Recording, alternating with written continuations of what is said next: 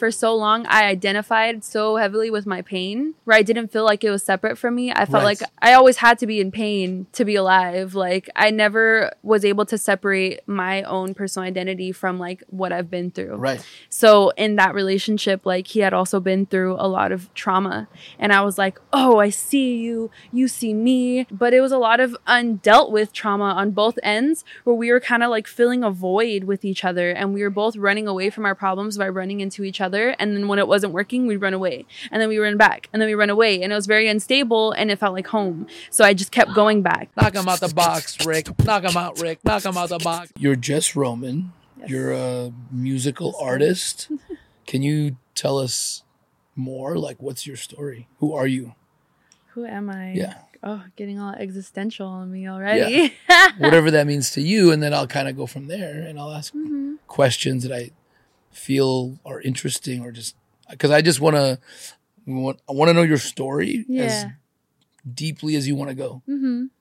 and uh, kind of thinking almost reverse engineering from who sits before me today Mm-hmm. and like what were the experiences that made you who you are and got you to figure out your passion Right.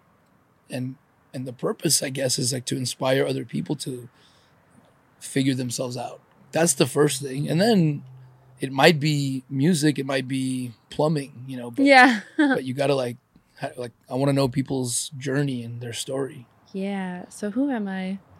Um, I guess like intuitively, whatever what comes off top when like someone asks me that is like, I'm just a being. Like I'm just out here, ha- a human having an experience, you Right. know. Um, but I think a big part of my story is like how I grew up. I'm the oldest of six kids, and my family. Well, my mom had me when she was 15, and my dad was 18. So that was a really interesting experience growing up. I feel like I grew up a lot younger than I should have Right. had to. So I'm only 23 now, but I feel like I'm 83 sometimes and I Really? forget that I'm so young. Like I feel like really young, like I don't I'm yeah still learning all of the time, but I also feel Sure. really old sometimes cuz I've had so much happened in my life to this point Wow. already, you know? Like i so totally get what you're saying Yeah. although i i don't really know the specifics Yeah. So what would those be? Just curious. Can you Things that talk about it? yeah, well Are I need like- some more like mm, I don't know what where to start. Like Start from the beginning. Like what? beginning. Like what did you go through? I'm curious because I had my own like whatever journey, suffering, crazy shit. That mhm. Like our family was the first to immigrate from the Soviet Union, Oh wow. so like that's a big deal. yeah. We didn't know anyone here. We had no money, and I saw Mm-hmm. them. I was four, but I really saw them come from nothing to have you know serial become serial entrepreneurs basically. Beautiful. you know, and I learned a lot from their accomplishments and a lot from their mistakes. And right. you try to like, they want you to get better than them, Mhm. you know. Yeah. So I, but it, like, what brought you here to make you this person that says I'm just a being? Because I know you answer it that way. I've seen your Instagram, Yeah. so like I get that. But then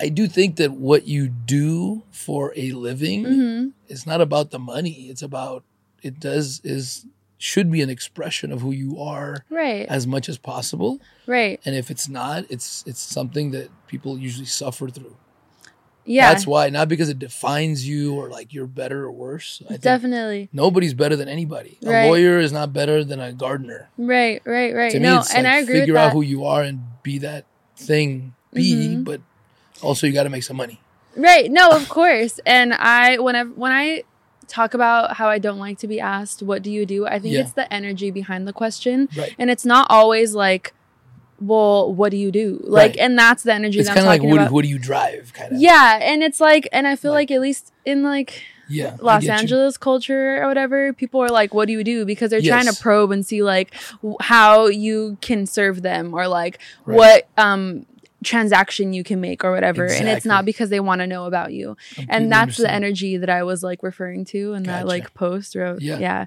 that Um, makes sense. I'm yeah. glad to hear that because I don't like that either mhm. at all, and I feel it right away. The words Yeah, are because I'd rather the be words asked. are poetry, but like the Mhm. tone and the physical, it's like, all about delivery. presence and the delivery and the energy and the delivery. Mhm. way they look at you or trying to like so what do you do? Yeah, like, what do you do? and they looking at your shoes and your Yeah. They're sizing you up, and we, as you get older, you get good at sizing that up yeah. without Yeah, them yeah. knowing the that- energy.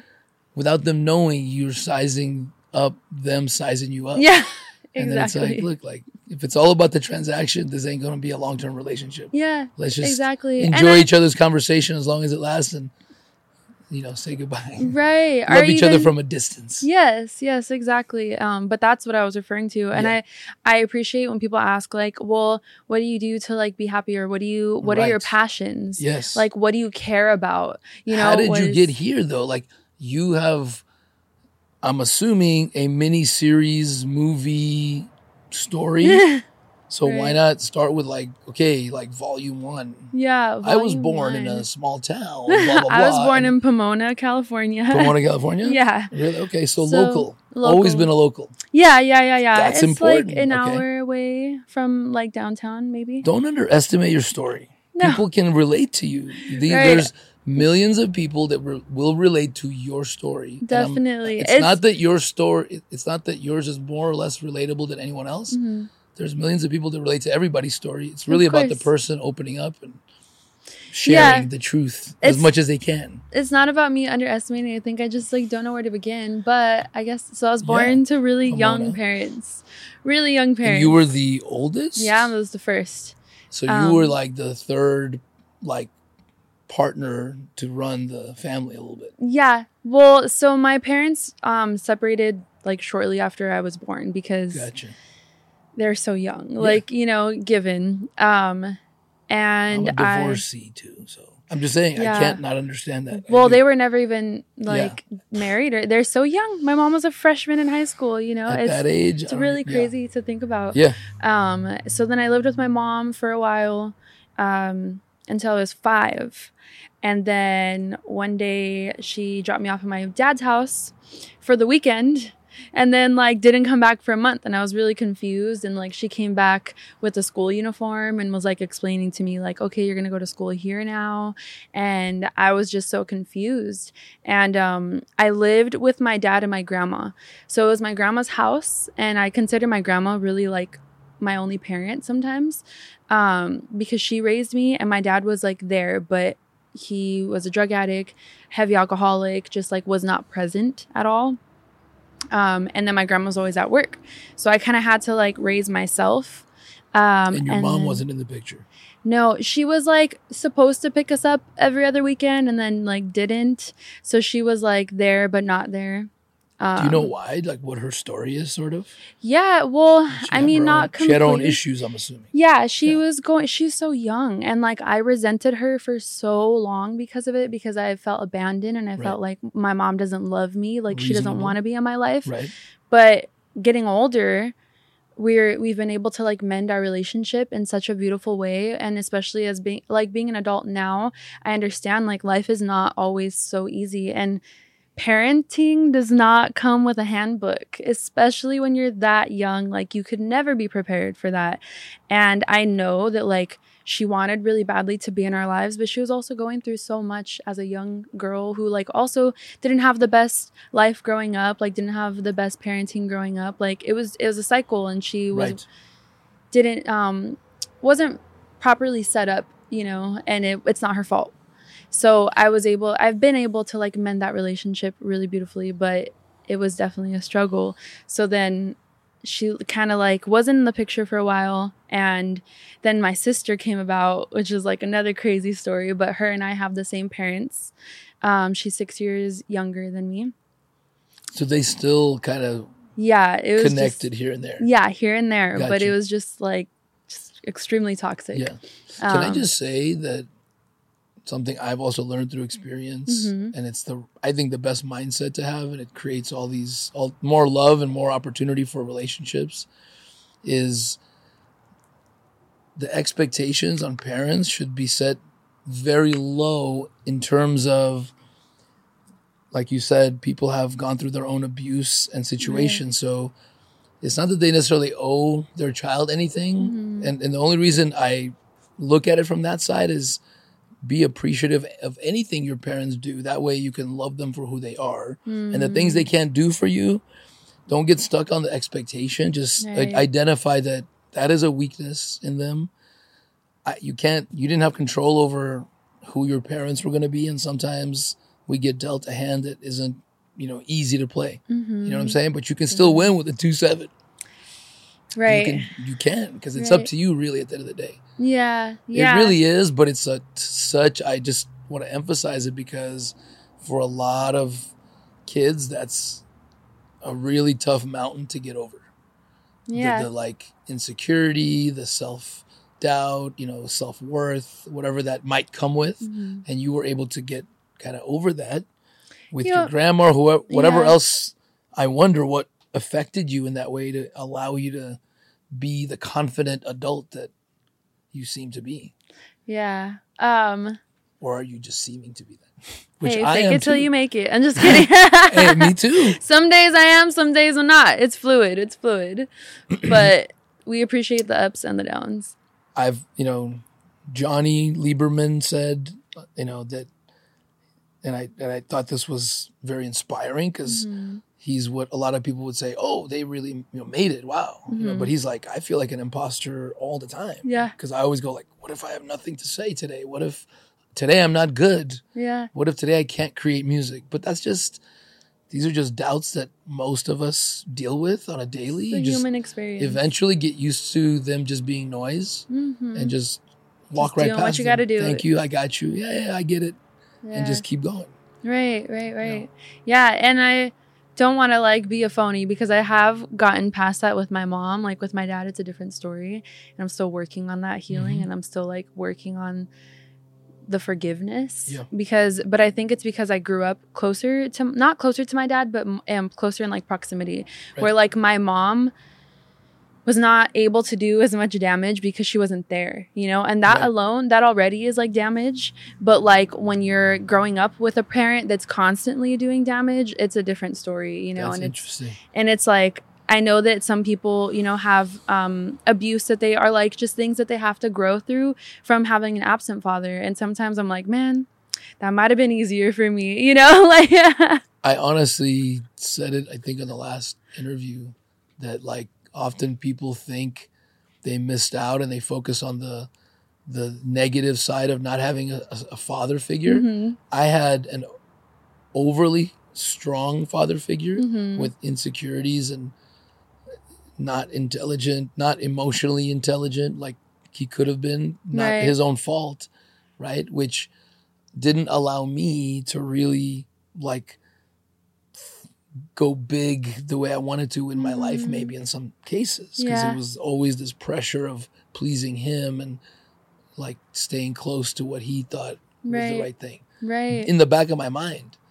You know what I mean? And that Mhm. held me back. And I'm not blaming him. I'm just saying that don't go, oh, I didn't have a father. Just focus on the fact that you had that freedom too. yeah. Because that also gives you the freedom to not be controlled by something that, you know, that could be harmful. Right. Right. And it's a and another great point you're making is that's why, you know, obviously you got to weigh your situation, but staying together isn't always the best because if you know you're you or someone else is going to be toxic, hmm it's my kids thank me now Yeah. that I got divorced. Yeah. When in the beginning they were really upset. Like they literally go, "Hey, I'm so glad you got for me and mom." Yeah. Like Yeah. we And both it's- went it's through a, lot of pain, but ended up like, okay, like I guess we weren't really meant to be together, or it wasn't really the right fit. And I think sometimes that's a like people might think, "Oh, you're selfish for like not being together for your kids," but I think it'd be more selfish to stay together Right. because it's like yeah, you're together, but you're putting your kids through constant abuse without even realizing it. Exactly. And Just that- witnessing abuse, Wi- yeah. verbal, emotional, And that's abuse towards the children as well. It's Right. like witnessing, they don't want to see their parents hurting. They don't want to see their parents hurting each other.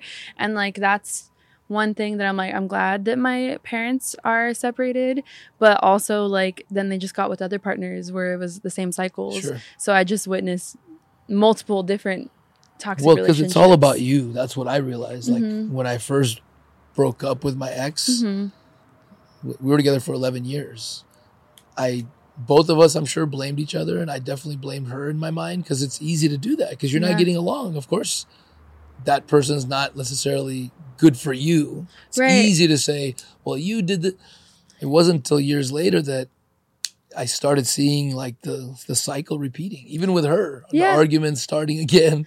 Yeah. That I was like, okay, Well, I'm definitely not doing something here. It's all really about you. So if you don't change yourself, Mm-hmm. you the partner is not going to be the one.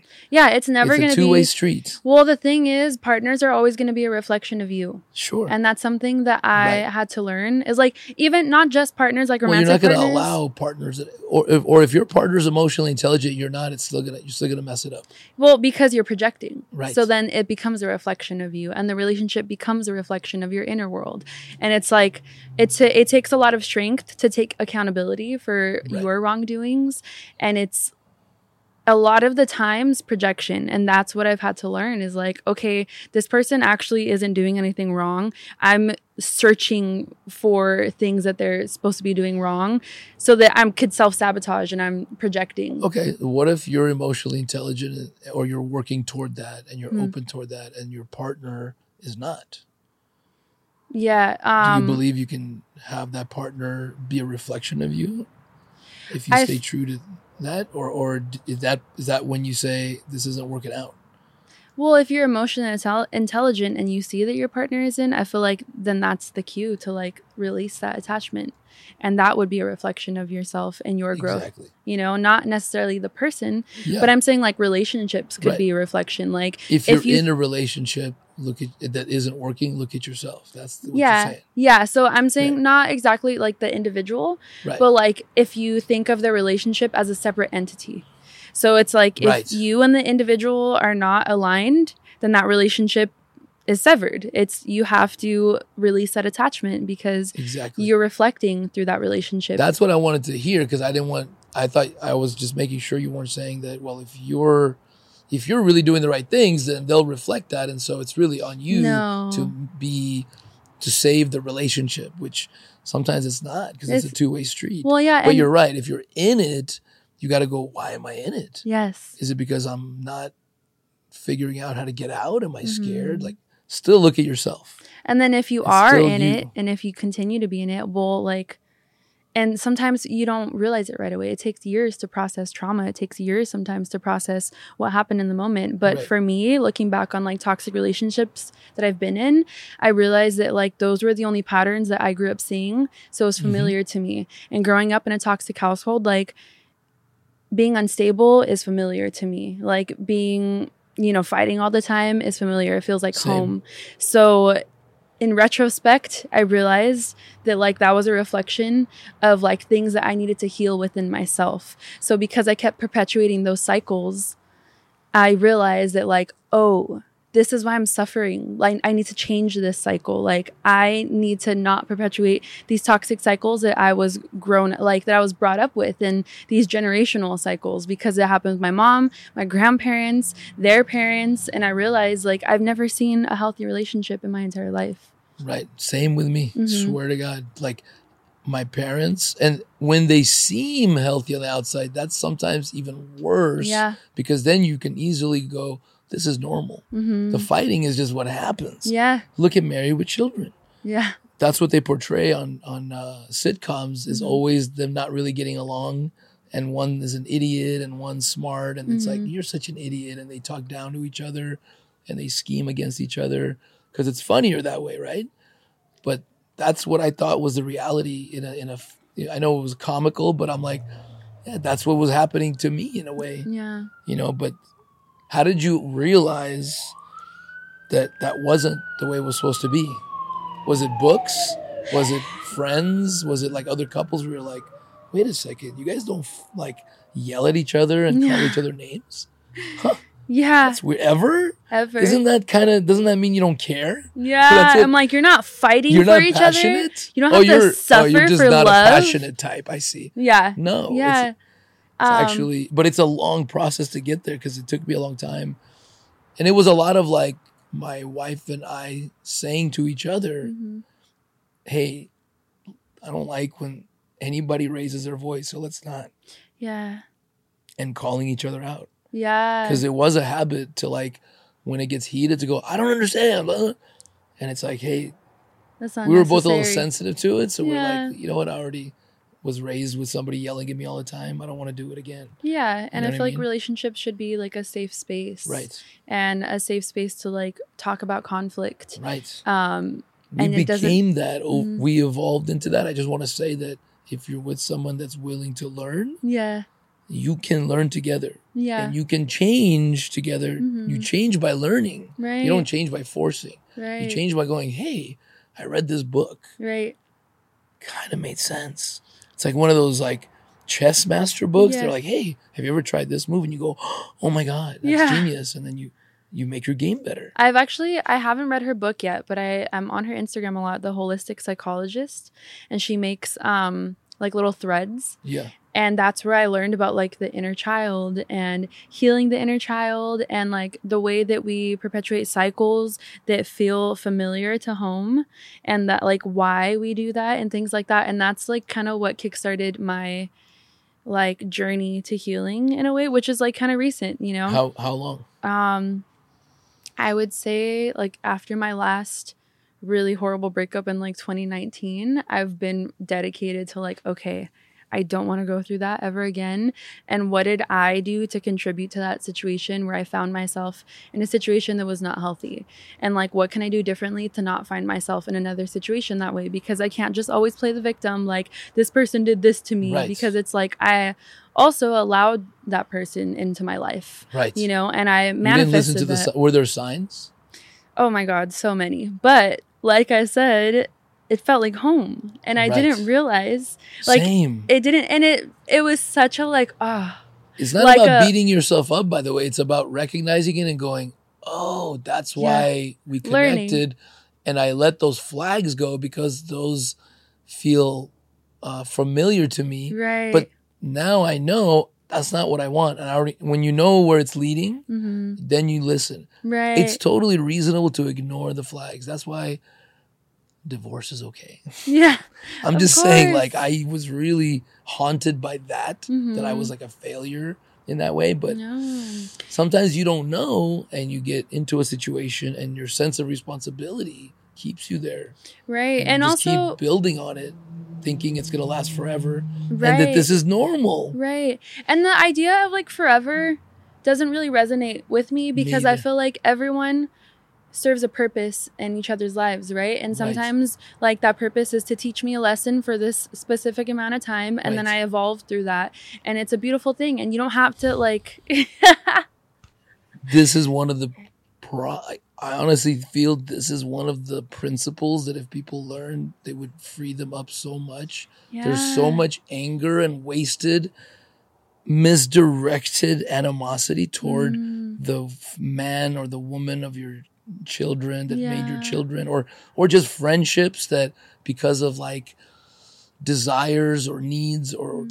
changes in opinion hey i want to go travel the world and be like a gypsy musician now or i don't know just whatever popped in my head and the other person wants to build homes and build up a community like if that's really what you want to do you got it's your life is not meant to be shared with somebody one person i really don't Yeah. believe that's true it's the problem a little bit with disney movies because they created this like happily ever after and the one and all that but it limits you it keeps you with somebody that maybe isn't for you because you're like oh i don't want to let go of this dream and and this and the and this image that you put out to people right and this idea that you wasted time versus Yeah. what an experience. I did not waste a single moment with my ex. I realize Mm-hmm. now that's what I needed to wake up someday when I finally did later to go, I need to read books and go to therapy. Like Mm-hmm. Yeah. I took myself to therapy going, why do I feel guilty? Why do I, what am I doing that's wrong? beautiful. Open up. Right. Yeah. I was just open to the feedback. right. I was never reading those books until then, and that's why I know it's not about any particular book. It's about me finally going, taking my fingers out of my ears Mm-hmm. and not saying la la la la la. I already fucking know. Shut up! Don't tell me. I I already know. This is how you do it. That wasn't that wasn't the case. Yeah, I think that's a beautiful thing is like for me, I always love to say like all I know is I don't know. So that way I can I'm constantly learning, constantly constantly constantly learning because life is so fluid and we are always evolving. And that's why I don't believe in the one because we're all connected to one source and we can find parts of ourselves in so many different experiences and Everything. we grow always. So it's the the idea of the one is very limiting because it's like yeah that might be the person that I can share those beautiful experiences with in that moment and maybe we will last until we die Right. but we don't have to and there's nothing wrong with that it's the I think that idea of there not being the one also helps to be present in the moment and appreciate experiences for what they are Absolutely. First of all, this is the pinnacle of my personal philosophy is I don't know anything. I may see patterns. I may mm-hmm. see like I may read information and go, "All right, that makes sense," but I also know like be careful what you read. Right. I'm always open. I'm always Yes. open to and I getting better. question everything yesterday my kid my 16 year old was in the pool with a few of his friends right and then uh, i was like hey guys i said um, hey you guys want to some of you want to be entrepreneurs yeah i'm like hey when when if if somebody came to you and said hey man you like donuts let's start a business but let's sign a contract where we're partners forever and you're like well i like donuts but why this forever thing oh come on like don't you love me? Well yeah but why don't we just try it out and see where it goes? Yeah. and if we happen to be together forever that's a miracle. Wow. Then we must have been so good for each other supportive. Because if you're not you should part ways as business Right. partners right? And i'm like do and i'm like would you take that part? Like hell no. I'm like well don't do that in your personal relationships either. Mm-hmm. Honestly even if you get married whatever that means to you Mm-hmm. to me and this is not any kind of this has nothing to do with the value i put on my partner Mm-hmm. because we're partners.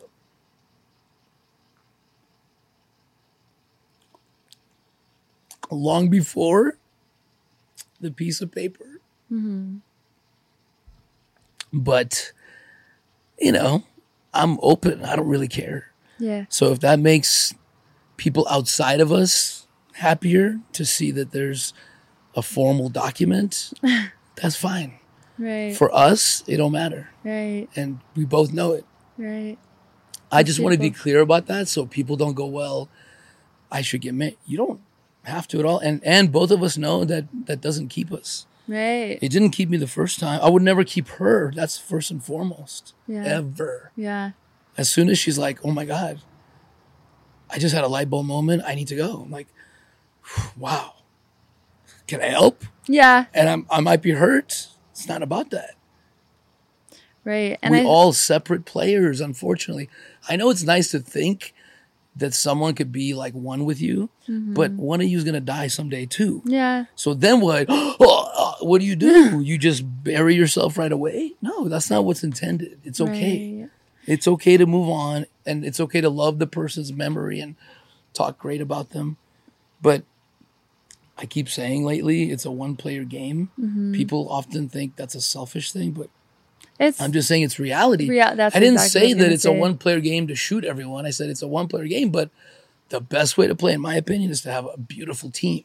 right Hopefully, they're not just avatars, but because people seem real to me, they're maybe at minimum other players in this game. mm-hmm. But it's a, it is a one player game. Like you do kind of come in alone and you leave alone. right Probably. Maybe you go somewhere else and you meet up everybody. Great. Again, I don't know, I don't but I'm just does. that's the pattern I see with how to enjoy this experience the best without guilt, without anxiety. I got rid of a lot of my anxiety by just questioning the beliefs that were giving me anxiety. right I'm a bad father. I'm a bad husband. I'm a failure a, as a person. What? From who said that? right Was it was it me? No. yeah Who said that I'm a failure? I but I believed that. Mm. And therefore I lived that way until I was like, you know what? That's not true. Right. Right. Yeah, it takes a lot to um I think question your own your own thoughts too. And I, I was reading I forgot Really where hard. It was, but it's like intrusive thoughts and really grounding yourself and realizing like that those you are not your thoughts. Right. That you can view them as clouds passing by. being mindful and being like, okay, that was a thought that I had, and I released that thought, and I released that attachment, and I released that limitation. And it takes a lot of strength and it takes a lot of Practice. grounding and practice to do that. Mhm. It is really just practice because everyone goes because it's meditation, and I'm not. I don't meditate formally, but I try to meditate whenever I can. Yeah, same. Meaning, if I'm exercising and it's quiet, I'm just meditating. yeah, It's about being present. It's the Right. practice of just being present right. and letting go of things that are taking you out of the present, basically, and just that's why the breath. That's why Connecting to your breath is and so then important. and then connecting to what's going on with you. Mhm. If something's bothering you, okay, like you can also entertain that for a second. You wouldn't, you can't force a cloud to go by either. Yeah. You kind of have to be like, damn, that's a fucking all right. I got it. I got it. the fuck off my screen already. but you got to let yourself like think about things that are on your mind too. That's how I do it. It's in like intentional Reflect kind them. of reflective like meditation. why more. is this Yeah.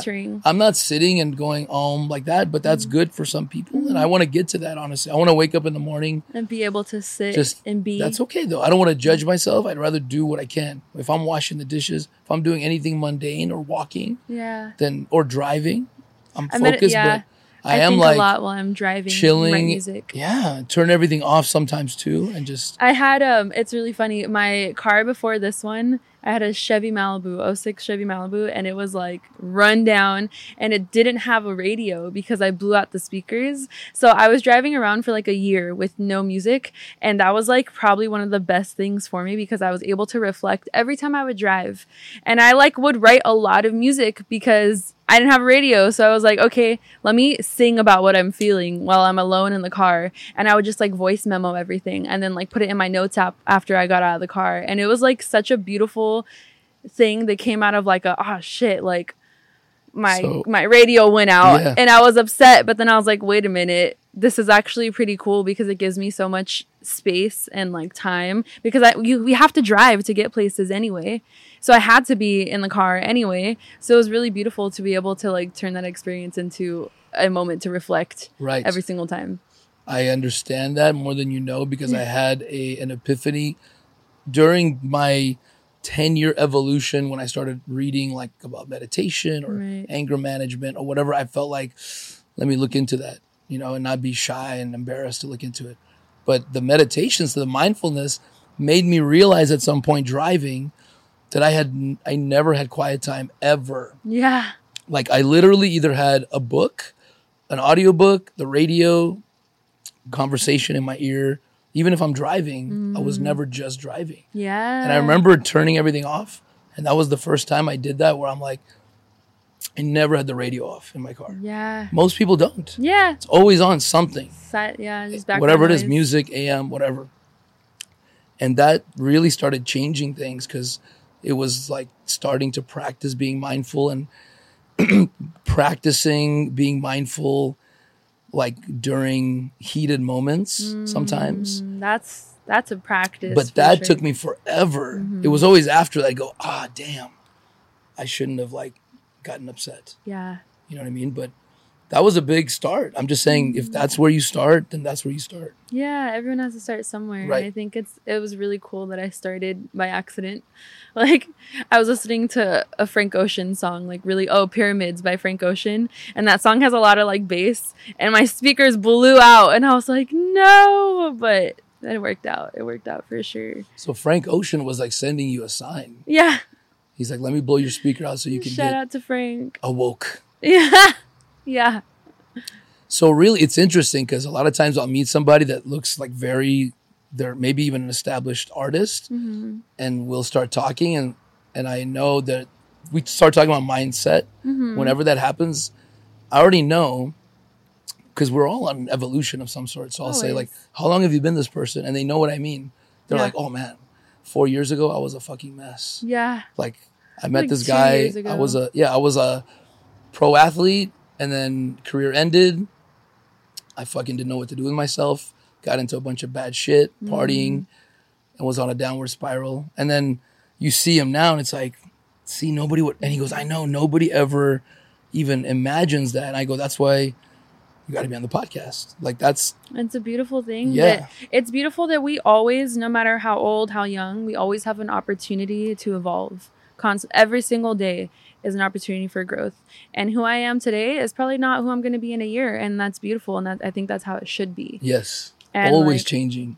always changing, whether that means growing or maybe like falling back a little bit because healing is not linear. And I have had to come to realize that to forgive myself for certain things and like see myself as human and be able to be like, okay, today is just not a good day. And that's okay. That today I just don't feel my best. Right. And this month maybe was not the greatest month for me, but next month is going to be better. Even like whatever amount of time, this week, this month, this year, or whatever, you know, because it's always constantly an opportunity to change and grow. Yeah. So Acceptance was a big deal for me. acceptance. I That's was the word I was always beating for. myself up all the time, and some some book made me realize because you hear it all the time, and I just didn't. Sometimes it just doesn't click for you Yeah. until it you can relate it to something you learned personally. That's Mm-hmm. all. So that's why like sometimes you read stuff and you don't it doesn't necessarily work for you. But I remember like realizing that uh, if I don't accept who I am now, whatever I'm trying to get to, I'm just gonna keep sabotaging. Like you fucking suck, you fat ass, you're lazy.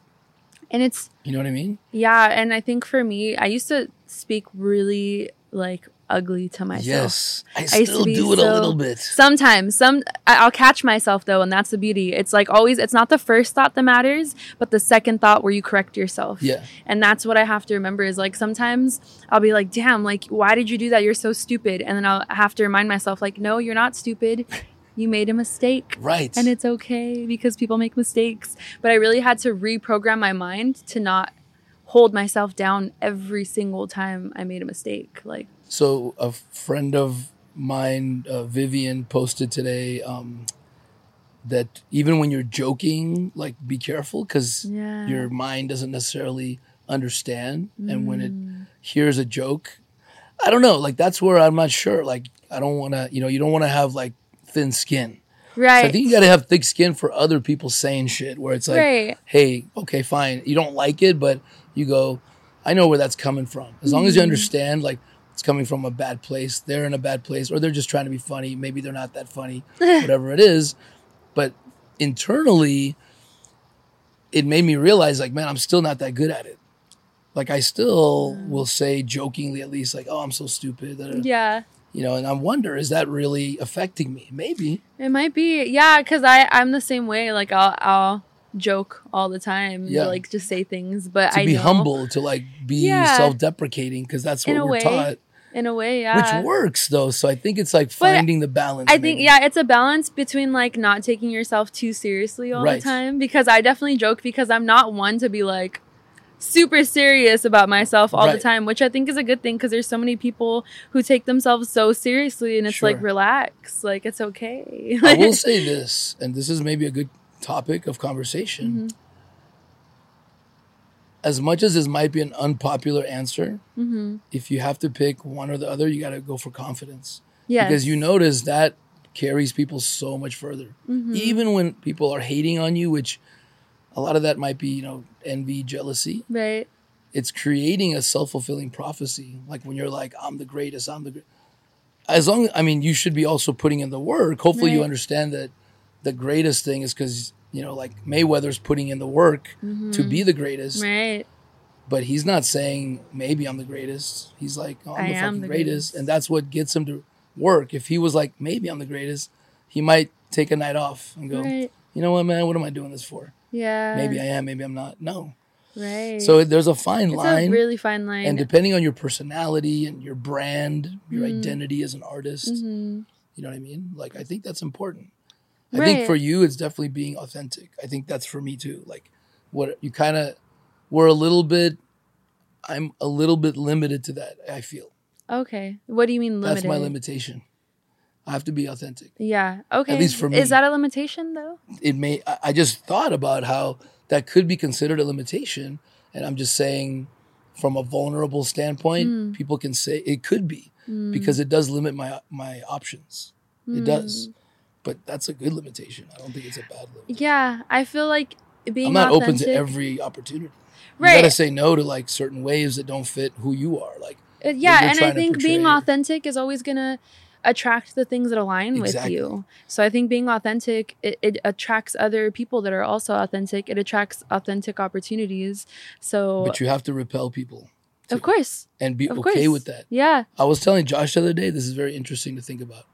Even the most famous, most popular, most liked person in the world still doesn't have everyone following them, which means a lot of people still don't really l- like them. right So you're going to always have more people not liking you than people liking you, no matter what you do. And if you try to, the more people you try to please outside of who you are, the less people like you anyway. yeah because you're not being authentic Right. at that point because It's a you're catch 22. yeah and no one wants to be around someone who's trying to be someone that they're not especially because they're trying to find themselves. Yeah. So it's not that fun to be around other people that are also like faking it too much. yeah Faking it till you make it is that more about a confidence play, by the way. You know what I mean? Like faking your confidence. It's not about being fake. no of course I just want to be clear because I think some people take it like, well, that's not cool to fake it, man. And I'm, it's like, no, no, no. it's not faking Fake it though Mm. your confidence. Like, if you were confident, what would you do? I'd get up in the morning, go to the gym. All right, then, even though you don't want to get up, just do it. Because Right, just assume that you're a champion. What would a champion do? And do that. right Fake. That's what I mean by faking it. It's not because you're not being who you are. yeah and First, figure out what you want to do, then fake the confidence. Yeah, and it's faking like sometimes you might not have the motivation, so you just got to push yourself through Mhm. that, and that's what like the faking part is is just pushing through all of those limitations that might be coming Right. up for you. Right. Mm-hmm. And the reason I say confidence is because that always will take you over. If you're like, hey, like, if I thought I'm for sure going to do whatever I want in music Mm-hmm. or be what I want to be in music, what would I do today that gets me to that? You, re- you should Mm. reverse engineer. Right. It's what all the great minds do, by the way. right. They envision really well, either through a vision board or they just sit and meditate on that. Mm-hmm. And then they, if they're smart, they reverse engineer as best they can. Like, what do I do to get to Taj Mahal? Hmm. Okay, today, it's seven years from now. What do I do? I got to put out music. Okay, so I got to put out music once a week or whatever it is. Yeah. Or I got to work on music every day. That's Mm. the path that gets me to, you know, those levels. You know, Right, whatever yeah. level you're, and if you're not confident, you're never gonna like stop to go. Let's see, where do I want to go? Because you'll be like, I don't know. I don't even know if I can make it yeah, there. and then you're like, just gonna yeah. wander without like a setting these challenging goals that are self fulfilling prophecies. That's why they're so powerful.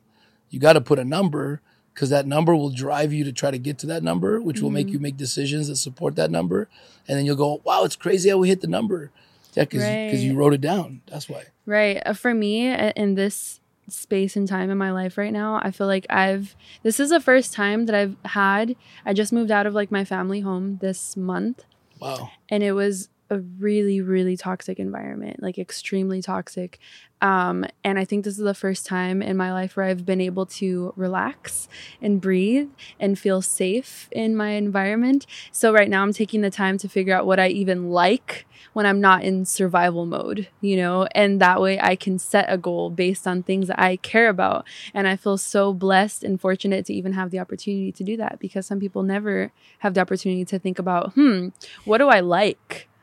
And I think that Without anybody breathing down my neck, yeah, threatening me with emotional distress, emotional- physical distress. yeah, and is You know, so it's been this time in my life is all about like transition wow. and um rest. rest because I Mental feel and physical.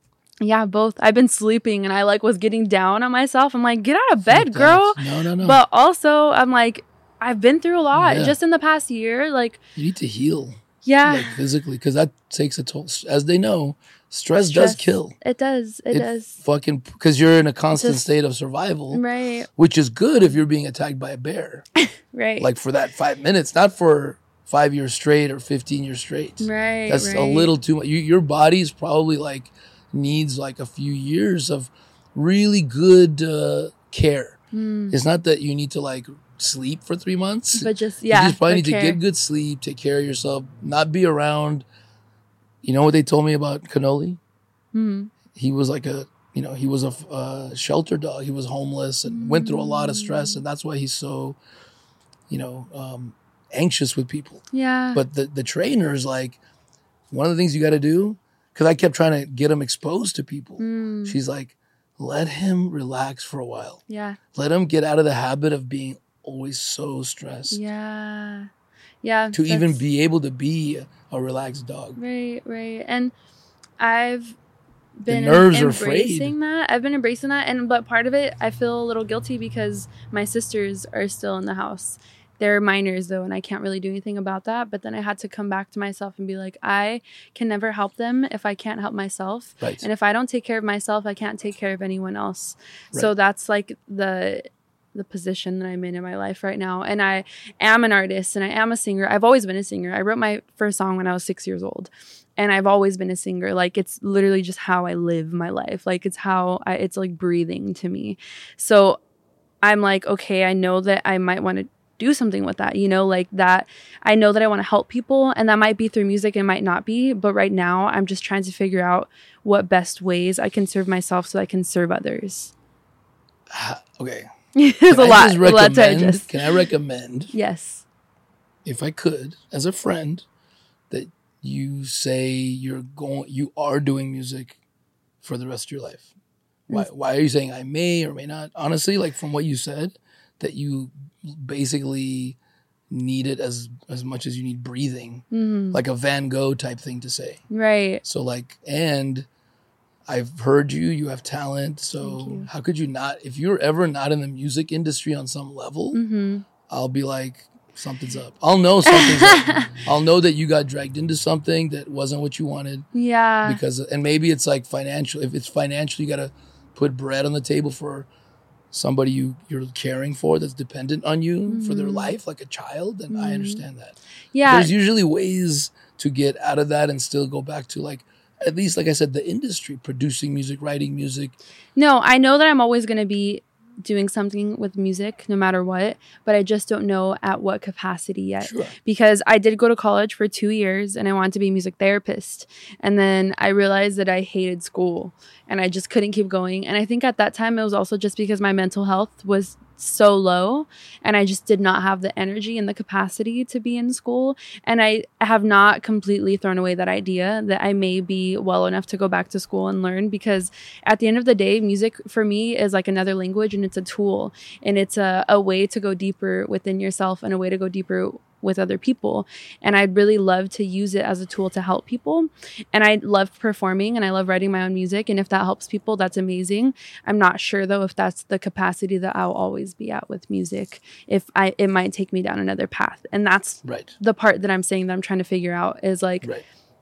I know I love music and I know I want to do music, I want to be music and I want to share music, but at what capacity? Because there are so many layers to the industry Exactly. and so many different ways to use this tool. And that's okay. I Mhm. just guess emphasizing Yeah. you will find your sweet spots. Yeah, definitely. And I, know feel I will. You definitely can do the singing. Yeah, I maybe. really I wouldn't say that. I just probably wouldn't say anything about it I Mhm. wouldn't want to like mess with your confidence because it's so important. But since I do believe that, I really think that's something. It's like, you know, Cody wants to play in the NBA. I Mhm. think if he puts in the work, if somebody tells him he can't, that's that's just bullshit. yeah.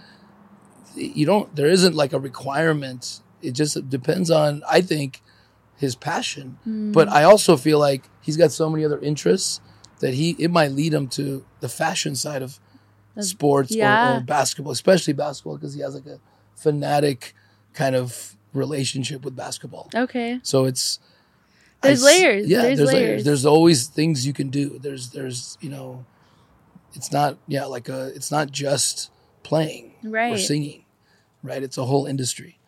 But I definitely mm-hmm. see the singing being something. I mean, I'd have to kind of like. I think it's going to be up to you. Yeah. I think if you push hard enough, you could probably do something big with it. You have a story. I You can connect with a lot of people. If you're willing to be like open about it, I really think it's going to help you a lot because a lot there's a lot of artists coming up, but there a lot of them from my vantage point are like uh, their brand is kind of managed. by someone. Hmm, They're not really like authentic. yeah, so they like- can have a hit maybe. They have Mhm. that chance, and a lot of them don't, Mm, or they struggle for years and then don't Right. but they don't ever give themselves a chance to like find something special in themselves right. especially with something like music it's hard to artificially create it unless if you're like an amazing music producer and you already know that's different that's because Mhm.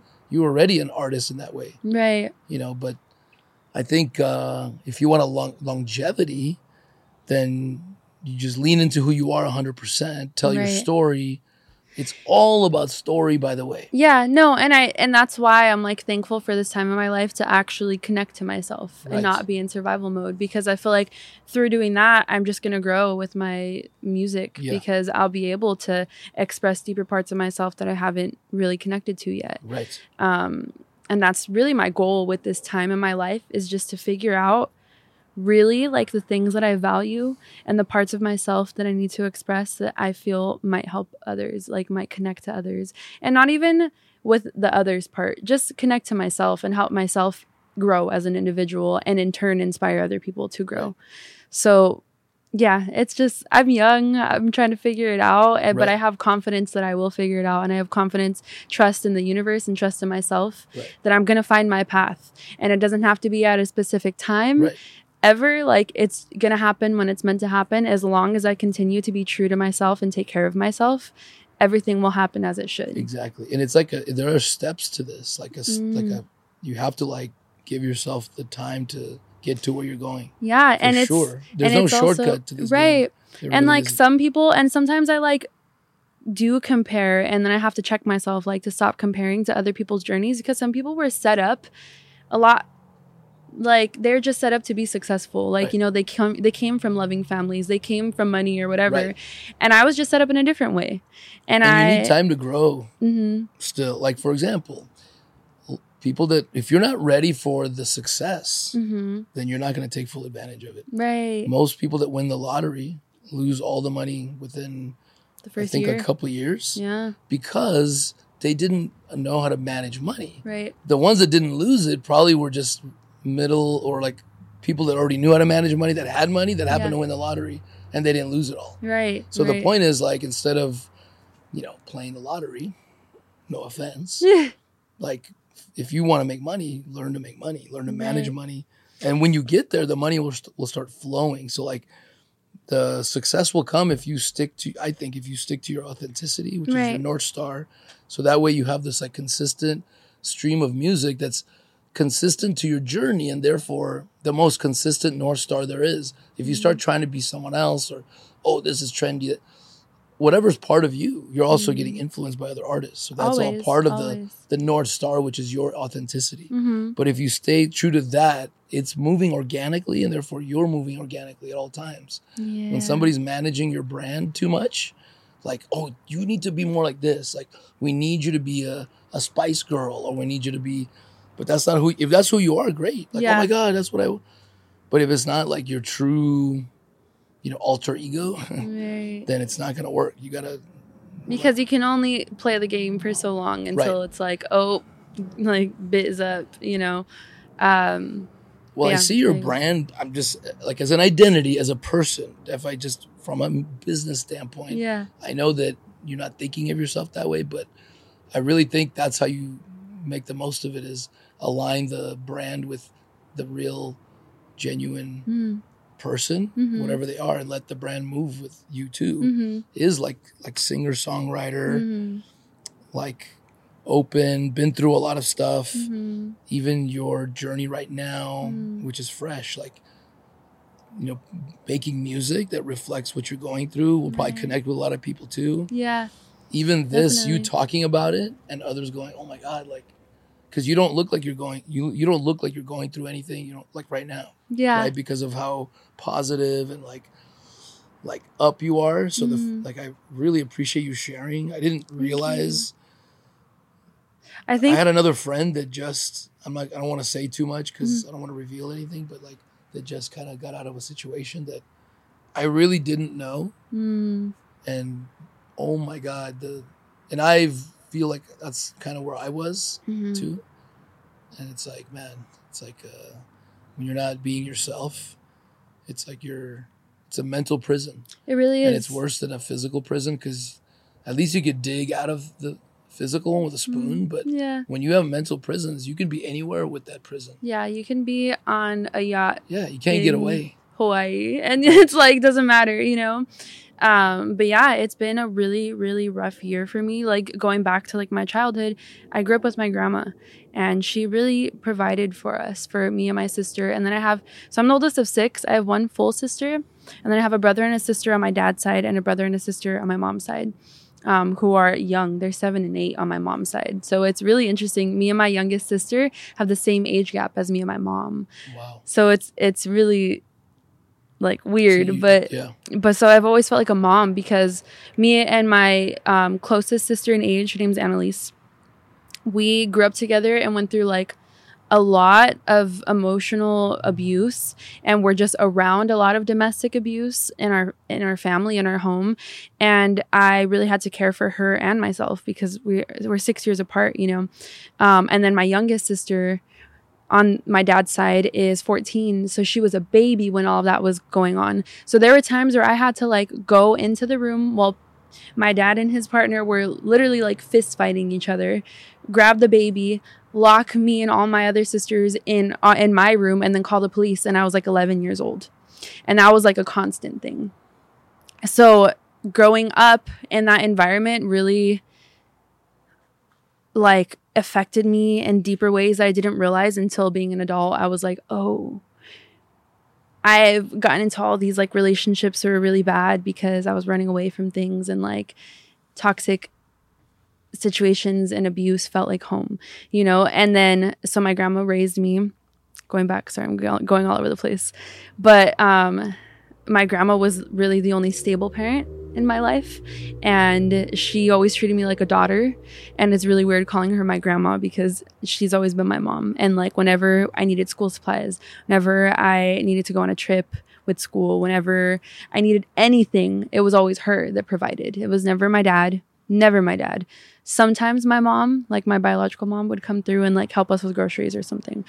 Um, but my grandmother passed away this year from COVID very suddenly where I I always How viewed old? her. How old? How old was she? Um, sixty three. Wow. Yeah, and Still she's so healthy. She was so healthy before, but this past year there was also a lot of like abuse and like toxicity going on in the home, which stressed her out. And I feel like ultimately that was the cause. Is like she was already going through a lot mentally that her body just could not fight off the virus. You know, she was under a lot of pressure, and she was in the hospital for three weeks. So I didn't get to say goodbye to her or anything. And she was the parent that raised me. And that was really, really, really tough because after that, my dad kind of went crazy, like in a way, and we really butted heads, our butt heads. Um, and he's also on drugs still to this day. So it was really hard to be in a home where she was the only protector and she was like the one who would keep the balance. So once she was gone, all hell broke loose in Wow. that home. And my dad kind of just tried to take over everything. And I'm not the one to sit down and be silent. I've never been. So me and my dad butt heads a lot because he's very like, you will listen to me. I'm the parent. And I'm like, this like respect is given where it's earned. You don't get to demand that. And I'm not going to give you respect just because you demand it. Because what have you done in my life to show me that I des- like that you deserve my respect, right? One hundred. So age doesn't matter at all. People like to use their age, Mhm. like that's or their title. right. And It's I'm like, okay. It it doesn't have to work like that. If Right. you let it, but if you say "Mm, no, Right. And I've always been the one, like, even when my grandma was being like emotionally abused, I would be the one to step up and be like, this is not okay. And you don't get to do this. So I've always been the one in the house that was like kind of the protector of everyone because I'm the one who would stand up and I'm the one who would be like, this is not okay. And it took a lot of me mentally and emotionally because I had to stand up for my sister. I had to stand up for myself, as hard as that was, because I was always being shot down constantly, constantly growing up, shot down constantly, constantly, constantly. So the confidence I have now was because I really had to push through all of those mental blocks and that mental programming that I wasn't worth things, that I didn't deserve happiness, that I didn't deserve stability. Um, and this is really the first time in my life that I've been able to accomplish that for myself. So i'm going through like a lot of transitions um, and just trying to be grateful. So this past year has probably been one of the wildest of my entire life. And like i have Like- a like- tattoo now like for a lot of us, but yeah, yeah yeah I'd for a lot of us. Yeah, it's for a it's lot of us you're- but you're- personally. everyone I've been interviewing, sort of, or everyone in my circle, immediate to like the outer two layers, maybe like Mm. people we're working with, talking to. A lot of the podcast guests are on this like tipping point. The, I feel like for me, the dam is kind of broken in terms of not money, like Mm. right. yet, but like things are lining up. Things are starting to like pick up steam and confidence is at a certain level where you just kind of feel like okay you just keep going you just keep you going. build That's on the it. key. It's a yeah. snowball. Right. Mhm. snowball effect. Right. Once you get to a certain point. And a lot of people i know are hitting that. Their stride right now. Yeah you know or finding their freedom it's collective yeah hmm and it's good to have a network of people you got to protect that network a little bit too and like you know welcome people that want to learn but you have to like also not be dragged down when you're trying to get because we're still leveling up too. I'm not Right. at like a I'm No. not like a, at a t- meaning just to say this for example. I feel like with figuring yourself out and getting your shit together Mm. comes often financial success too. right right So when I'm still turning this big ship that I started going down the wrong path with my career because I didn't love it. Mhm. That's hard to do with kids yeah but like it's starting to shift. When I get to a certain level, I will be a lot more likely to let people into my life that I want to help right that may not be 100% ready, but I'm willing to like, you know, really put the effort right now. Mhm. If I did that, I wouldn't be able to turn the ship.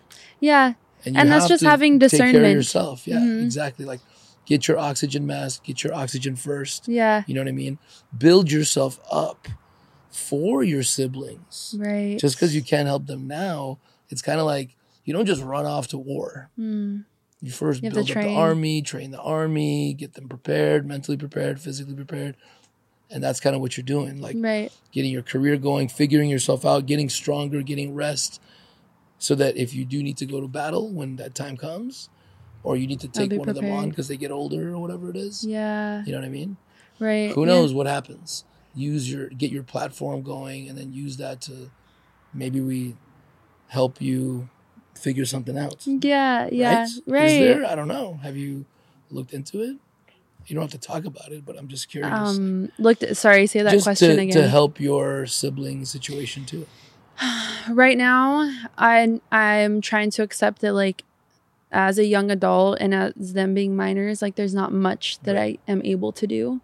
Um but i know that we have family that really care about us and i know that it's okay to ask for help and that i don't always have to take everything on Right. because that's been kind of a, a negative habit that i took that's on what I'm saying. You is- can't right now. yeah and also like growing up having to rely on myself Right. that's just a habit that i took on is like i have to do every i'm like hyper independent and i had to come to accept that it's okay to ask for help because nine times out of ten like people want to help you because Right. they love you and it's not because you're in need or you're it's not like a like a negative thing to need help you know Especially if you have good intentions Mhm. and you believe in yourself, and if you do, that means you know that you're going to pay it back tenfold. when the Yeah. time comes. And that's the thing is like I know that people want to lend a helping hand to me because in turn I'm gonna help people when it comes down Right. like when it when I'm in the place to be able to do that. Exactly. That's my intention is to be in a place where I can help others, to be in a place where I can guide others, and that's always been my intention. It's Right. I've been through things that I I wouldn't wish on anyone, and Can I share some of the hardest things, or I mean, um you don't have to. I'm trying to think of like a specific thing. There's just a lot of like memories that Yeah. flood back. But I think really just having to be alone so much as a kid and being like neglected Yeah. in a way and like having to witness so much abuse. And I know I, I am still working on like having grace towards my dad because I know that he also didn't have the best childhood Right. and he is doing the best that he can and Right. dealing with things that we don't even know about because he won't talk about them, you Right. know? And I know that he's not a bad person. He's just a lost person. Right. And um, I agree with that. yeah, and I and I love him from afar. Right. you know, and I, I love him from a distance the the best way Yeah. that I can. Yeah. I have Um, the same situation, just so you know, Yeah. with my dad. Mm-hmm. It's always off and on because he's just, and, and some of it's me. Mm-hmm. In my case, I will take a lot of responsibility for not being able to just always keep a level head mm and letting certain things get to me. But it's a very challenging situation, and he doesn't owe me anything, Yeah. but I also don't owe him anything. right. And if it's not a positive situation, I don't really put much on labels. As much as I would love for it to be a better, rela- and it might be down the road. Mm-hmm. Like right now, it's it's what it is because that's what it is. Mm-hmm. And I'm not allowing people in my life that aren't Not supportive. going to or- be like overall like po- positive. As much as I want it to work out, which I'm not saying it won't. For Mhm. the record, if he's Yeah. watching, I know. honest that My dad's watching. you know, he doesn't need me to come to him. He's the type to like go take it to his grave. He's very Mm. stubborn. Yep. He doesn't Same. talk. He didn't talk to his sister for seven years. He didn't talk to my aunt for. Still not talking to her. He's not talking to my brother right now. He's not talking. There's probably like a dozen people. He's not. It's a cycle of Mhm. And at that nephew, point, you do what you can. yeah. And because like a relationship is is two-sided and that's what Right. i've had to come to accept because i've tried multiple times throughout my life to try and mend my relationship with my father but if he's not willing to show up it's never going to work and that's and it's not his fault, like you said. They are abused. My dad was extremely, in my opinion, um, you know, I'm not a psychologist, but mentally, emotionally, and physically abused heavily. Mhm. And his parents were religious. My grandparents were religious, but right him being like kind of a hoodlum, Mm. like in their eyes, because he would get into a lot of street fights. He always got good grades. He was an athlete, but always got into fights and got into mischief. And they would just beat the crap out of him and call him like the worst of things, to thinking that would turn him like you, good for nothing. You're right you're a thief. You're a you're just a, criminal, Mhm. and you know like uh, that will wear on a parent. So then they pass it on to you right and and he was probably better than they were. So and Yeah. was there for me, and he wasn't an alcoholic, and it that's confusing because I didn't really understand the problem, mm, unfortunately, mhm, until I was like thirty plus. mm, Do you understand? yeah So that kind of messed me up. That I was like, yeah, that's what you got to be. You got to be the tough. You got to like show him who's boss. right Kind of. You know, yeah i understand it took me a long time to um, let go of that because it wasn't working. Not the way I wanted relationship. I'm not. I'm like my mom in terms of the relationships I want with people. Mhm. But then I thought, as a man, you're supposed to pretend you don't want to talk to them, killing me inside. But Mm, oh, I'm not talking to you. yeah But really, I'm like, oh, I want to talk you, ha- to you you. had Like, to I miss reprogram you. Yeah, and it's Hey. okay to be soft. Yeah. It's okay Hey. to be vulnerable. Cannoli is because it has a bite and a bark, hmm but he likes to be petted. Man, we Yeah. all want the same thing. We Yeah. all want to be loved, and when we don't get it, we resort Connection. to like defending ourselves with anger, and- Guarded. and, yeah, You- abuse. yeah. And see, but I want to go back to like it's not his fault. I- I It believe doesn't that. mean you let it go though. Right, I no, in and- putting people in rehabilitation situations too. I yeah, wanna but I, that. I also believe that it's not his fault to an extent because my dad also endured a lot of abuse as a kid and like both my parents did. But so did I as a Mhm. kid and I I alchemized that and I'm trying to be a better person, you know? And I Luckily feel for like you. right. That's how I look at it.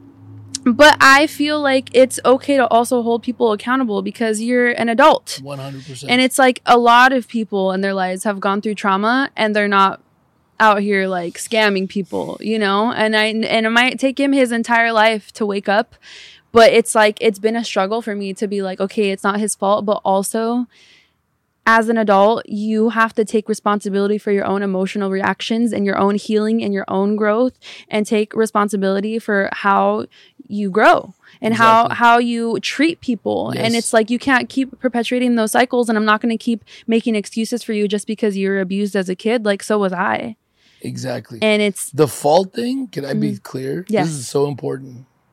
So important because the fault thing is purely from the abused standpoint mm, to not carry all this anger with you right to go, hey, they're fucked up. mm, But that doesn't mean you don't take action. yeah Like, you know, things got heated with my dad. Separated, And. I had to like physically like stand up and defend myself, I felt.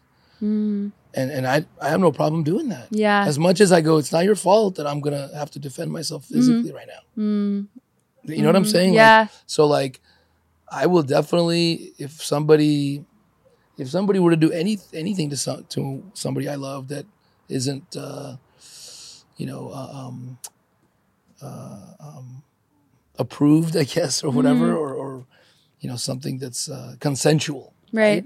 or healthy. Like, as much as I would not judge the person for their abuse, I would take swift action if I could Mm, to like stop it, get them help, get them rehab if they need to go to prison, if they whoever that is, Mm. if that's what it takes. right. So it's definitely not about accountability. Mm, The accountability for sure has to be on the parents, you know, and uh, but it's more about the judgment and holding like grudges. There's no Mm. need. Like with my dad, as much as I got upset at the time, I, I look at it like he has.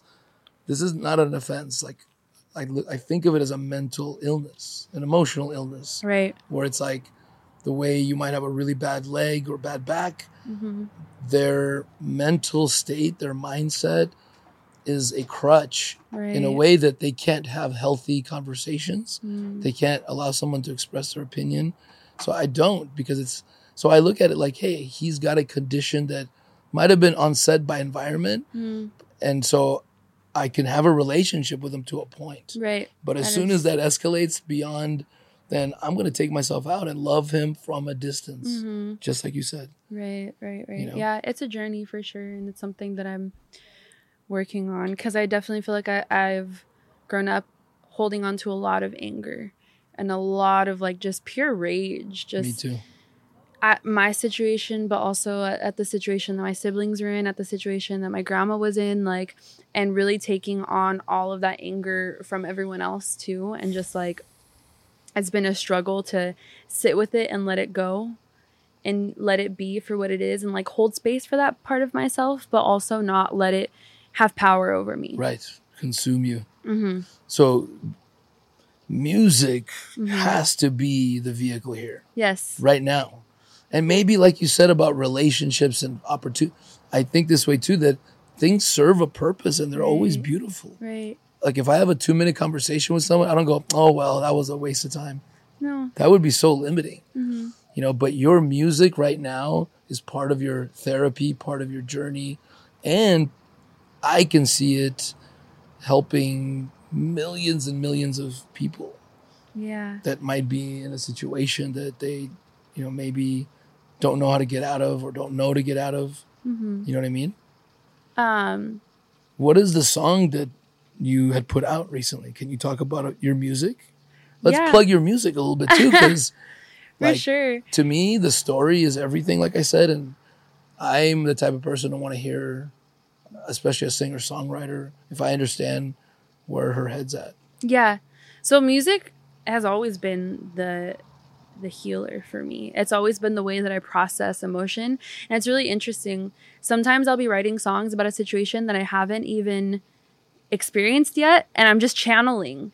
And I'm writing and I'm like I don't really know what I'm writing about, but these words make sense. And then like a few months later it'll be like, "Oh, that's why I wrote that song." Like and it happened would happen to you? yeah, yeah, yeah, yeah. It'll happen to me, or it'll just like make sense um, a few minutes later, or a few not minutes, but a few months later.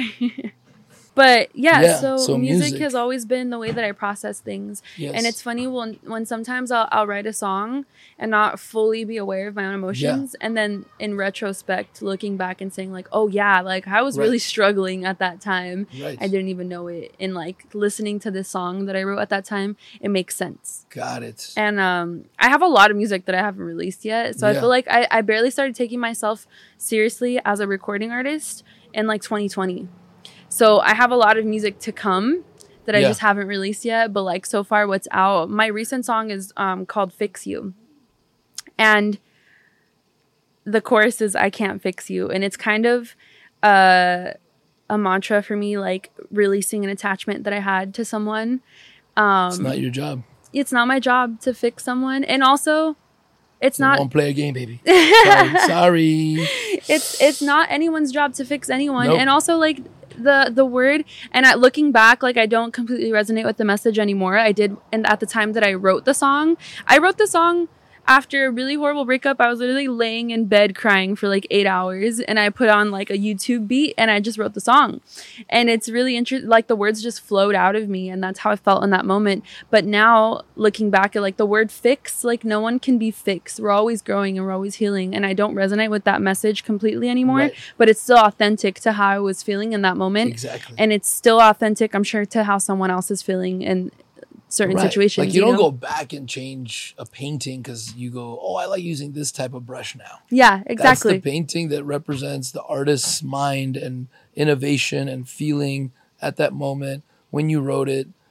It has to be that, right and it'll re- resonate with somebody else, and then maybe that person later will evolve past the fix it thing. But it's kind of catchy though. yeah yeah yeah like fix it is a good is a catchier way to say it yeah yeah and than so like if I can't uh, force you to evolve. exactly as, like, doesn't roll it doesn't exactly it's not as Yeah. uh easily res- received you know because it is like still art form. You could be a little more. I think I know what you mean though. Mm-hmm. It's not your job to like force somebody to learn. right and it's just like and But the people can change. Can I be clear about Yeah, that? Because people say that's also another excuse to not change. To say you can't change someone. I can't change you, but you could But you change can you, change, for yeah. sure. Because change comes from learning. If I learned two plus two is four, I done changed. yeah yeah Now I know some math. Right. So and and even with that song, like I couldn't fix that person, but all I can hope is like through our experience and through our relationship that they learned a lesson and now they're doing the work to heal themselves. Right. And exactly. it's and even in the like bridge I say like I- I'll love you from far away because I'm always going to send them love. it's a beautiful message. Mhm. Thank you. Yeah. Like, because you're not saying F you. hmm That's what people usually say when they don't want you in their life. hmm And I really have been feeling that way a lot about people. Like, I actually came to a realization maybe four or five years ago that I didn't really, I never thought of it this way. That I love everyone. Yeah. I just don't like everyone. right, right, And I don't necessarily want to be around everyone. right. I don't want to even be sometimes like what if you love someone but they just have this thing where they just have a bat in their hand and they always like hit the person to the left, sometimes to the right. It's just what they do. It's not because they hate you. hmm You're still not going to sit next to them. Yeah. Right? Like, Right. I don't care how much you love them. You're going to be like, look, love you.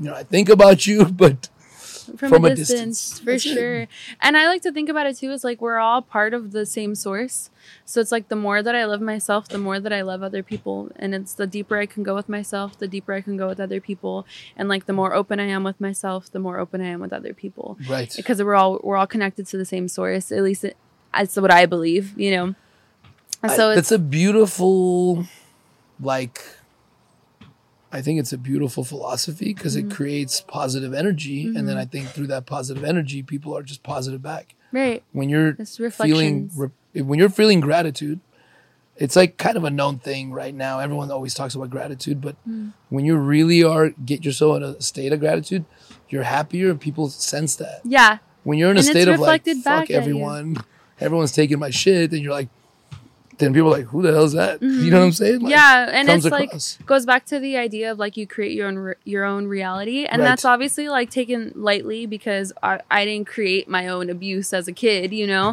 but you if you change your perception those how about you can are- recreate your own reality yeah that's you know what i'm saying because Mhm. when you're four you start waking up that's Yeah. when you really awake the first time Mhm. but to a blank well actually no you wake up around four three or four like your first memory right? Mm-hmm. that's when you're like consciously now remembering shit and being like oh wait i'm alive. Yeah. Like this is like a life. This is some, i'm part of something right?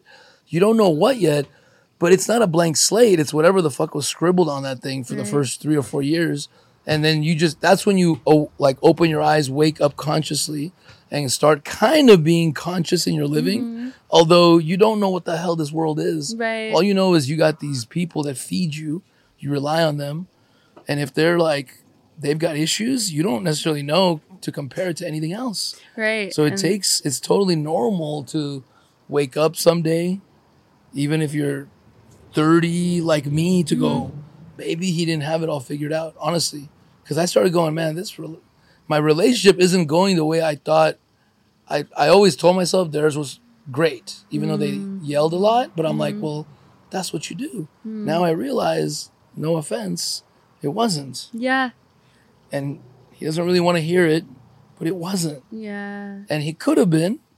I'm not saying there wasn't love, but some of it could have been done in, from a distance.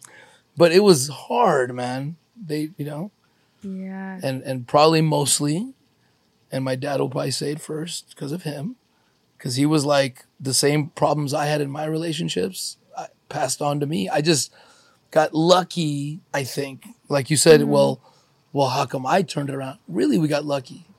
Be, let's be honest. Like yeah. if our parents, it doesn't take away the accountability. They still, I'm still not going to be around that. See, mm. I hold them accountable. I just go, hey, don't judge too quickly that he didn't figure it out. I got lucky. I like, whatever, however my marriage turned out, I was able to like break free from that, let's say. And then I was lucky enough to live in a time where there's these books. And I ran into a, I made a friend that was a motivational speaker. And I was like, what do you do? And he's like, I, I do life coach. I'm like, what the fuck is that? Yeah. I was like 34. Okay. And then I didn't know about these, like, I never looked at, into these mindset things, Tony Robbins. Uh, To me, that was all BS. Yeah. So I was totally just closed, like, la, la, la, la, la, shut Yeah. up. I got this. I'm good. I got three kids. Huh, I'm good. I got a good career. It was all a facade, except for my love for my kids. Right. But everything else, the job, the career was built on toothpicks that were going to fall apart at any time. I was getting burned out. You know what I'm saying? Yeah. So Because it was it was on it was a shortcut to money. Like get an accounting degree, get a job, versus go find yourself, bro, Yeah. yeah. without a safety net. yeah. And like don't go back to college right now until college serves you 100%. Right, right. Make college like serve you. Go work for do music, work for someone if you need to make money. Mm-hmm. To learn from there and let them mentor you if they're a music producer or whatever, or a Right. muse or whatever it is, whatever team you're gonna be part of. From that, if you need to go get a degree, you go. But don't. I feel like No, I feel like it's not the right move right now. right now, yeah, I feel like I've learned so much being outside of school, Yeah. just from life experiences and really Sorry, putting myself school. out Yeah. there. And also, like You're not it nowadays, there's YouTube University. School, like you're not it you- anymore, man. You're yeah. not it. I'm just putting you in your rightful place as an option. Right. Sorry, you ain't the golden golden bridge. It's not the golden ticket. Golden brick road. Ye- Golden Yellow Brick Road? Yellow brick road. Yeah. the, the Golden Gate Bridge and the Yellow Brick Road. If they had a baby, you would not be that baby. right, right, and it, just it's an option. it's definitely like um reprogramming my mind because you grow up and especially for me i was the first generation college student so it was like this Whoop-de-doo. huge Sorry. thing no well like i'm saying that they overhyped that Right. because they make it too. seem they make it seem like oh you're first generation you're amazing this and that and i'm like no like i don't know if that's a good thing that i you know You're like amazing, yeah. But Yeah. what if you were amazing doing the thing you actually have passion for? Mm-hmm. If you really thought you were amazing, you probably don't. You don't really think you're amazing because if you thought you were amazing, wouldn't that be the thing you're like super passionate about? Mm-hmm. Well, not that. You're not that amazing at that thing. But if you were to get like you know a nice administrative job or something like that, then you could be amazing there. Why? Why would it, Why would I be amazing there and not here, Mm-hmm. doing the thing that I'm passionate about? That I'm gonna put in twice the efforts. You know what I mean? Here Naturally, spilling water you're good. Spill away. It's hot, so Yeah, it is really hot. This water is like warm just from kn- sitting out here. I know. And it was in the little. I don't think the fridge is doing much anymore. Oh, at this point, no, yeah, it's an it's indoor fridge. It's pretty. Oh, So we But- tried. It's okay. It's okay. It's water. They say you shouldn't drink cold water, yeah, well, warm water is better for your digestion. right? There you Mhm. go. You're welcome. Thank you. Thank you for looking out for me. right. I'm just looking out for your digestive system. That's all. Thanks. so okay, so go back to the music. You were talking about fix it. Um, fix. And now Yeah. I'm like, wait, I have. Yeah. I spilled on Speaking of myself. I'm like, um. Make yourself comfortable. So fix you. Yeah. So I released Fix that. you. Fix it. I wrote that song so long ago. Yeah. I'm like, I'm trying to remember.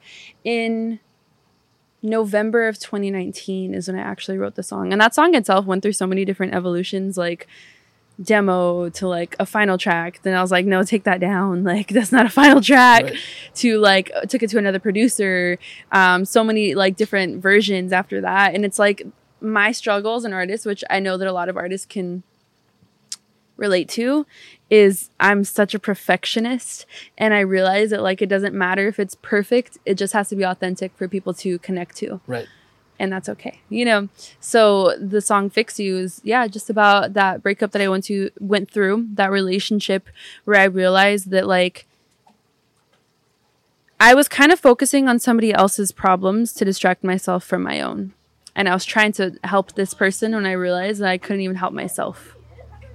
And that was a really hard realization to come to Right. because it forced me to really reflect on myself and like well what do i have to deal with to like make sure that i don't get in these situations again and Right. that was really really difficult um, but i think that that song was a vehicle to like process that emotion and really reflect Well, what's exciting is that it's really been just a month since you've like experienced this level of freedom in your life.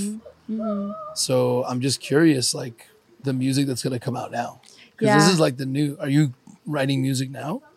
um not at the moment i mean i'm always writing oh like you know in the shower in the car like Yeah, just little things yeah i'm constantly writing but not um very intentionally where I, I know that i'm gonna i'm resting a lot and i'm like Got taking it. care of myself but i know that i want to be able to like dive into myself a little bit more and then sit down and Right. intentionally write about that Right. instead of just writing whatever right, you and rushing through the process. Mhm, right right That's right cool, exciting. So that's something to look forward to. Right, yeah. And I and I want to come out with a project eventually. It's just really hard like as an independent artist to Right. like find the resources and even as an independent artist know how to go about marketing and know how to go about like even putting together a project like Right. no one teaches you this and I've Right. watched a lot of YouTube videos and thankful to have like a lot of more established artist friends. Yeah. Try to collaborate with people Yeah. you really believe in, like Yeah. that are good, that Yes. you know pass your test. Yeah, yeah, and that's I was so- thinking art therapy.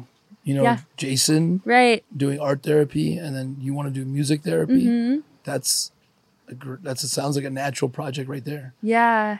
Well, I'm saying project as far as like an uh, EP, an EP, or Mhm. like an album or something. Right. Um, Collaborating with other other artists. yeah, yeah, yeah. And even so, my friend Red, or Yeah. his name's Brian, but he goes by Red Hot. He's the one who produced Fix You, and he's an amazing producer. And he's also just like a really awesome human, Yeah. and just like a, a great Red Hot? person. Red Hot, yeah. Nice. Um, Shout out to Red Hot. Shout out to Red Hot. Shout out to Brian. Like, Yeah, hey, um, right if people are still listening, then hey, they want the shout outs. yeah, yeah, of course. Um, How do people follow you, by the way, just so, since we're on that topic? at Jess Roman underscore underscore on Instagram. Um, that's the best way to connect. And then that has like links. in yeah, links to and I'll I'm on Spotify, Jess Roman, J E S S R O M A N. People always ask me if that's an artist name, and I'm like, no, that's It's a great name. that's my name.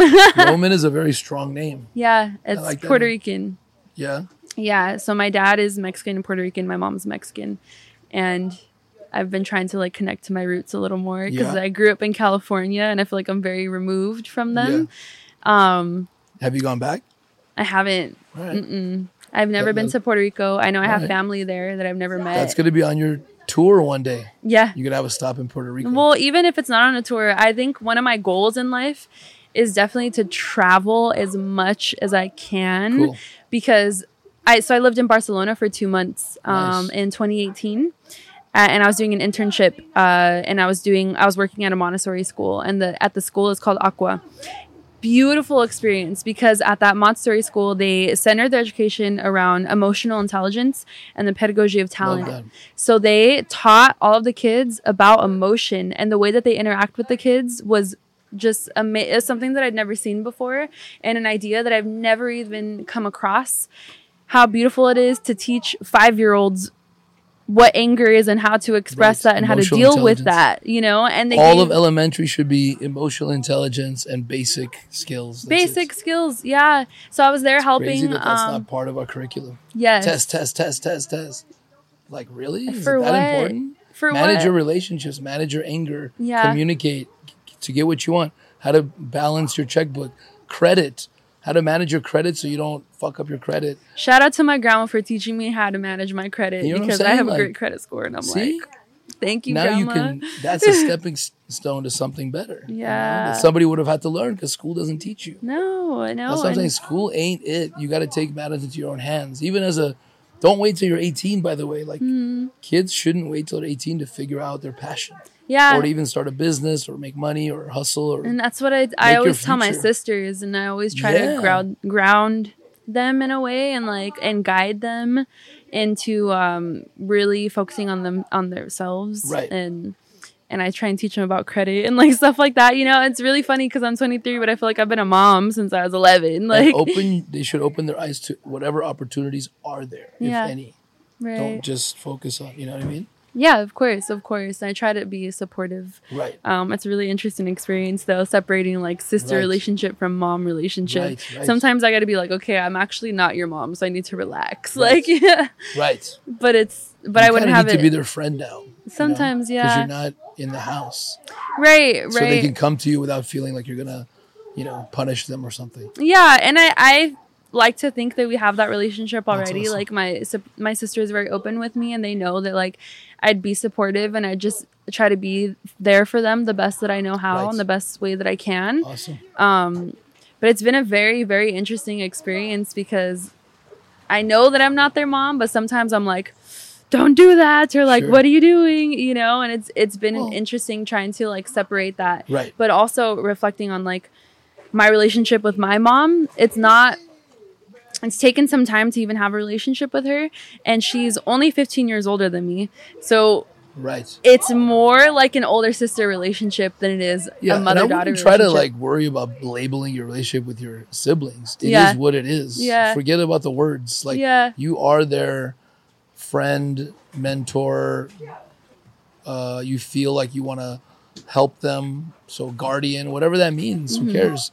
And you giving them advice is good. yeah. You just probably like, I know to be careful how I give advice to my kids, so I don't lose them. Because if I if I come down on them too much, they're not gonna come to me next time. So that's all. That's so you Mm-hmm. Yeah, got it. It's a journey. It's a and I gotta for sure. say that I'm like so like like impressed with how together you are in general. Thank you. Like your positive outlook on things. Thank you. It's almost hard to believe, like because you've been through so much Mm. at such a young age. Like you are like like I'm 47 Mm. twice, twice and I feel like you're thinking already like a lot of things you say. That's those are the things I've come to understand in the last ten years. Oh wow. We all have our different paths. Yeah. Not all of us learn as quickly or maybe break free as quickly. Mm-hmm. I was part of the flood of whatever life was. I wasn't taking charge of Mm-hmm. my life. I was just kind of like, oh, go to college, okay. Pick a major, all right. I probably should get married, okay. Probably should have kids, okay. I mean, I didn't want to have kids. I always wanted to have kids, but Mm-hmm. Right. that's my. So that's okay. Yeah. Do what you want, but other than that, I was just Going with going the with the flow. in a in a bad way. Mm-hmm. Going with the flow, like, hey, something bad happens, go turn it into a positive. That's going with the flow. Right. not right, like right. Just bobbing, like, and letting life dictate what And, happens like to you. complacent. You have way. the power to, like, you know, recreate. Yeah. Wherever and you're it's, going. It's been a journey for sure, and Yeah. I'm thankful that I have as much of like like abusive relationships I, I've experienced, not just like romantic relationships, like with my father and like things like that. I've also experienced really beautiful relationships and like have had a lot of people in my life that were very supportive and like loved me in ways that I needed in those moments. And I feel very thankful for that and very blessed that I'd still had that support in my life, even though I was going through so much in other areas of my life. Um, and I, I do feel like I have I have it together a lot more than like people that I know, but I still don't have it together, you It's a know. and I- yeah, and it's a practice. And I, I'm just thankful for like my friends and family that have supported me this far. And I, I never would have gotten here without them. So I don't like to be like, yeah, I'm strong and that like it's it was a collective, it's a, a community effort to really Right. bring people out of those. You can't count on any one person. That's that's Mhm. the truth. But having people to support you is so powerful. Right, right, So it's right. not, yeah, like I, I don't, we, we want people around us. It's just, you don't want to need anyone in particular. Mm-hmm. yeah, exactly. So that if they can't be what, you- what you want, then you, you don't you're not tied down. That's all. right, right, right. Was there like anything that happened specifically to get you over the hump where you were like, that's it, I'm taking charge? And like the two years ago, like when you kind of got on your, on, on your journey, was there anything specific that pushed you over the edge? Like a book you read, someone advice, someone's advice, or you just Um, got to like a tipping point on your own over time because of age?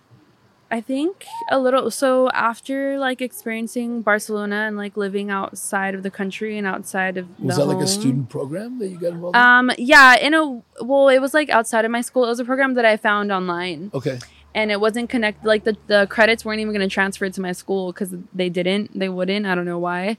Um, but I applied. Like it was like the last day to apply, and I was like, hmm, I'll just apply. Like whatever. Did not really think that I was going to be able to go, and then I got accepted. And then I like wrote some essays and got accepted for financial aid. And then I was like, okay, I guess I'm on a plane now to Barcelona. And I like didn't know anyone. And I was just like, okay, like here I go. And that really uh, wasn't, a- and I met so many beautiful people there. So many beautiful souls like that I connected with and like my boss that I worked with. Um, I made two of my closest friends that were living in Barcelona at the time. Um, and that really like changed my outlook on myself where I was like, okay, I can, I can do I could do things like for myself and I can go out there and I can experience the world and I could be resilient and I can figure things out even in another country by myself. Right. So and and like I did get homesick and I went through like a, a short like um depressive episode while I was out there and it, it, I realized that like you can't run away from your problems because even my family problems I was running away from like followed me to Barcelona and I was stressed out while I was thousands of miles away, you know? And it made me open up my eyes to think that or to see that like I need to deal with things and not just run away from them. Um so after that, 2018 I came back and I feel like as much as I don't like this, it is a part of like my journey is like the romantic relationships that I've been in um really showed me deep parts of myself that I had to heal and like really reflected to me the how deep the emotional trauma growing up like affected me and the way that I carry myself not only in romantic relationships but like my friendships and platonic relationships. So this last relationship that I was in was extremely toxic and in a way like I know that I contributed a lot to that because I wasn't fully aware of like the abuse that I was accepting and also the abuse that I was giving and the ways that I didn't know how to communicate and the ways that um, I expected certain things that are kind of unrealistic. And it's just like, I don't know where I'm going with this. Hold Can on. you can you give examples? I know where you're going with it. it's like, well, I do know. Like, how come you didn't Like, call me? How could like it, maybe controlling things? Maybe I mean, is there specific things that Yeah. So curious. with with this person, because it I- might be something different than what people are thinking. Everyone's thinking their own thing because they've all yeah these like things. their own so they're relating, relating with mhm. their own. But like, what what are things that you did or that were? yeah for me What does that mean that you were you know unhealthy or toxic? yeah Yelling, putting the person down. A lot your of- problem? a lot of back and forth i love you i hate you i love you i hate you a lot of like Because you weren't getting what you expected from them. yeah You weren't nice to me. You didn't say this. You didn't hold the door. You didn't whatever you thought. Right? I mean, that's what happened to me too. yeah I had these expectations of like, this is what someone with me is supposed to do, and if they don't, what's up with that? right Or you don't love me, or you like you put a lot on other. That's what you're taught to be codependent. codependency is a huge thing that i had to I've gone full circle, man. yeah and it's still Zero something codependency as much as possible. yeah Partnership. Partnership That's is it. it's it's still something that i'm learning and healing from and, and deprogramming you know like reprogramming my brain um Let's talk. yeah I'm open. Well, in this Ask me. situation, I definitely realized that what it means to like bond over trauma and like hmm Common trauma common trauma, and it's not and always slip back into a comfortable rhythm. Yeah, and I realized that I don't always want to connect with someone over trauma because for so long I identified so heavily with my pain Mm-hmm. where I didn't feel like it was separate from me. I felt Right. like I always had I was in I always had to be in pain to be alive. Like I never was able to separate my own personal identity from like what I've been through. Right. So in that relationship, like he had also been through a lot of trauma. And I was like, oh, I see you. You see me. Like, I love you. Right. This and that. And it was a, but it was a lot of undealt with trauma on both ends where we were kind of like filling a void with each other. And we were both running away from our problems by running into each other. And then when it wasn't working, we'd run away. And then we run back. And then we run away. And it was very unstable and it felt like home. So I just kept going back. And I kept being like, oh, yeah, like I know you love me and this and that. And it's like, and instead of being alone, you got this exciting, like you know, Just burst of like burst of passion. passion, the ups, the downs, the I hate you, I love you, I thought I lost you forever, yeah. and it, and it makes you feel alive, And and, it's, it's- better than being alone. I mean, that's what people Yes. like probably us probably went through at a young age. I was Mm-hmm. like that too, like codependent, afraid to be alone. And it's like you get it, you get. Addicted to the admitted that. stress. Yeah. You get addicted to the feeling of being It's, like it's yeah, and it's like when you're unsure, you're like addicted to that feeling. Like it's like feeling comfortable is like it used to be unsafe for me. right. Where it's like, wrong. wait, something's wrong. Where it's like, if something is healthy and there's no problems, I'm like, something is about to explode, because and it would be anxious. we become the things we do. hmm you know and it, like even if you're in a if you're kidnapped Mm-hmm. and you're living with your assailant for long enough you start becoming dependent on them too Mm-hmm. Right. that you have to like know to trick your brain to step back and go what is happening here stockholm syndrome is real man and it Yeah. happens in relationships all the time yeah. parent child relationships are stockholm syndrome relationships Yeah. think about it you're like especially when it's an abusive situation right. you become dependent on that like you want their love so when they get mad at you you're like oh my god what do i do to get your love again Mm-hmm. they feed you it's like the worst kind of stockholm syndrome Yeah. you know And and, and, we get used to that then we do take that to our relationships Mm-hmm. And it was a really crazy, really like realization that I had because for so long, like when I was with that person, I'm like, oh yeah, because you know how they say that like you'll subconsciously look for your part for your parents and your Yes. partners. yeah I was like, never. I'm Right. never gonna look for my father. he doesn't like, look anything like my Yeah, father He doesn't not a- act like him. Right. This and that. Like, yeah, never. And then right after we broke up later, I was like, oh my God, like you're just like my Right. dad. And it was really weird. Like it was a really like hard realization to come to because. I'm like, dang, like and I still allowed you into my life for so long. Um but it also made me realize like I keep saying like I need to stop saying that. it Like, also totally. like totally like yeah, I'm totally from California, dude. No, just kidding. hey you caught yourself that's i didn't even but yeah we all do it but you it, should do a count uh, count, yeah. Yeah. Every just right ding, ding ding, ding ding. ding ding ding ding ding but it, it made me at least like like again. like I'm grateful for that experience because it made me realize or be aware of what signs to look for next time. right And it's it's just a learning experience. And that hurt so it was a really hurtful learning Yes. experience. It definitely sent me into like a huge spiral and probably one of the the deepest depressions I've ever been in. But I'm grateful for it anyway because I know that like I learned those things, so I'm never gonna go back to Right. that.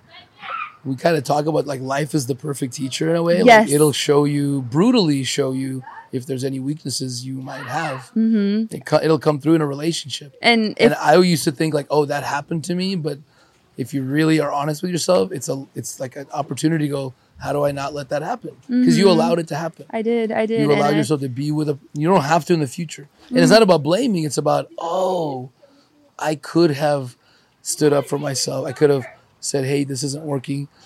But at the Mm-hmm. time, you did exactly what you were supposed to do. I want to be clear about that. Mm, There's no regretting. right. Now you might be ready now because of the experience. At the time, you didn't have that, Mm-hmm. so it's silly to go. I should have. No, you shouldn't have. You should have done what you did. Yeah. That's all you knew. So, but what's good is you learned from it, and now you're like, hey, I don't want that in my life. Right, anymore. right, right. And it's it's definitely I'm thankful for the experience because I wouldn't have known any other Right. way. And That's I it. and I feel like those lessons that you need to learn, the universe is always going to throw them back at you again until you finally learn. Right. And it, it- they throw me, and even after that experience, I had other experiences where I had to walk away from them because I was like, okay, I've been through this before. I'm not going to go through it again. And learning means then doing something about it. Mm-hmm. Like it's not like, oh yeah, yeah that happened. What are you gonna do to do something different next time? Whether that's I'm not gonna when I see those kind of signs, Mm-hmm. because you have to look back and go, what was it, and go, okay, you learn from it. Have Yeah. to go back and learn. Let the cloud go by. Learn. Go. Oh, okay. Now Look what? Now what action can you I see take? signs next time? You go. That's not gonna work for me. And I think a lot of the learning Or setting part, boundaries. Sometimes it's setting Boundaries is By the way, people can thing. learn and evolve with you. right? Like my wife and I started, let's say, ten years ago, and we were really at the same kind of level. Mm-hmm. Seriously, it's just luckily we were both because I wouldn't have been able to stick with somebody if I saw red flags of like not being able to like evolve. So we both like learned together. Like, Mm. Right. Mm-hmm. hey, like let's learn to talk better to each other. So that can happen. It's not that you can't teach each other, but if one person is like happy to be on level two, and you're already at level six trying to get to eight or nine, then yeah, you got to be like, hey. I respect where you want to be in your life, respect where I want to be in my life. Love each other from a distance. Right, and that's okay. For me, a lot of the learning came from our translated into learning how to love myself more and not learning how to look for things in certain people, but look for the signs within myself. Because I saw, I'm trying to think of what podcast it was. I can't remember right now. I was gonna ask you, how did you learn? Like, like literally, like, is there a book? Is there Um, a podcast? A friend? Was it you just sitting and going, aha? I think more of it was me just realizing what I wanted and what I didn't want in my life anymore and realizing that I didn't want to keep suffering and like what kind and also just from conversations with friends and like reflecting that way and knowing like okay that was a really painful experience and I don't want to have it again so what can I do differently and it's like listen to your gut. Yeah You already know. yeah It's intuition okay to, it's trusting okay to your trust intuition what you don't want, yes and to trust what you want, and then and the change more your mind. change when you your learn mind more information, go. I don't want that anymore. And when people say, "Yeah, but what do you mean you don't want my happiness?" Mm-hmm. Doesn't mean being wishy washy, but when you find yourself, you're not gonna just flip every day. right You're gonna you're gonna evolve after that, but you're still gonna know what you want and should do what you want. And the more that you find what you don't want, the closer you are to finding what you do want. So Right. I'm thankful for the experience. Like I, I used to always joke with my grandma, and we would be like, okay. I have two really good examples of how not to parent. So, Exactly. so so when important. when I if I ever have kids, I know all the things not to do, and it's going to be easier to learn the things what you I might have gotten do. sucked into a relationship if you didn't know those signs from your own experience. Mm-hmm. Seriously. Yeah, it made me stronger about it. I could have easily, I think I would have more easily gotten into another situation I didn't want to be in. Yeah. Or not, like, even with Tanya, like, it's been a lot of like setting boundaries. Both of Mm. and us. boundary setting is a practice in its own especially Yes. growing up in an abusive household you learn you you don't learn how to set boundaries and you learn how to bet- betray yourself constantly navigate. Right. yeah so navigate around the abuser. yeah exactly and Say in, sorry in turn just to appease pe- even people pleasing Right. and those are all act like things you have to actively combat as an adult as an evolving human Yeah. Hey, uh, what happened to the quiet swimming? Doing a podcast over here. We're almost done, by the way. Let us wrap up. No more splashing. Last one, Brandon. Last one. Make it loud. All right. yeah Um, boiling water I know. We'll get you some cold water right after this. We're gonna wrap up soon. We hit the two-hour Okay. mark. oh did we already Yeah. Right? oh Holy yeah shit. We could go literally all day. yeah You could easily have a podcast.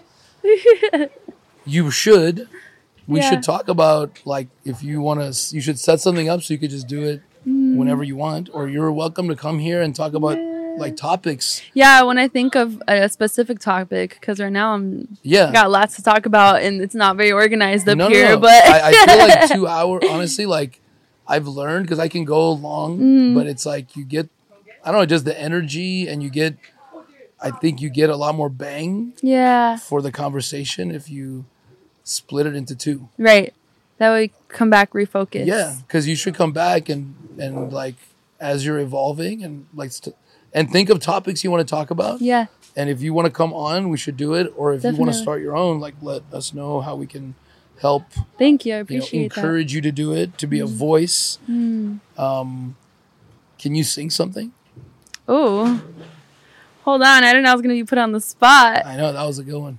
Um, I sometimes forget, but I always want to ask because you sh- you I don't want to say should. Uh, you should right now do it. Yes, you shouldn't have done it before, but you should do it right now. I think. I don't know what to sing. What would you sing if you- Acapella. Yeah, Acapella. give us some bars. Some bars. I was gonna. Okay, you know what? How about this? I'll leave you with a question, and then you can sing bars to it if you want, and you could do it in whatever order. Because maybe while you're tell answering the question, you'll think of something. Is there any you kind you kind of said what was your I guess tipping point? Although I don't know if you ever totally answered. Hmm. No, I didn't. It was you. You said like talking to people and being mindful, which Yeah. that is. By the way, it's a great point. I want to get back to that. You don't have to go have access to a therapist necessarily. There's a lot of amazing people on like freaking TikTok, Mm-hmm. Yeah. YouTube that can tell you like 80% honestly of what a therapist would tell you. Hmm. And then it's not replacing a good therapist. I, I understand that, but you could do a lot of self work because you already you know can it's already in your gut. it's You intu- inst- you intuition. Yeah. Mhm. And what doesn't. Are there any other turning points in your life like that you want to? That was my last question to you. And then maybe give us some bars after that. Like any other turning, any, like, were there any like other moments in your life that, or advice you got that you think would be helpful to other people? Or, Um, I think this year, like the passing of my grandmother, was really a turning point because I realized like uh, that I relied on her a lot for a lot of stability. Um, even still as an adult, because she's really the only stable person I've ever had in my life. Um, and once she passed, it was really like a oh, I'm out here like by my for myself, Right. by myself right. and I have to be strong for myself.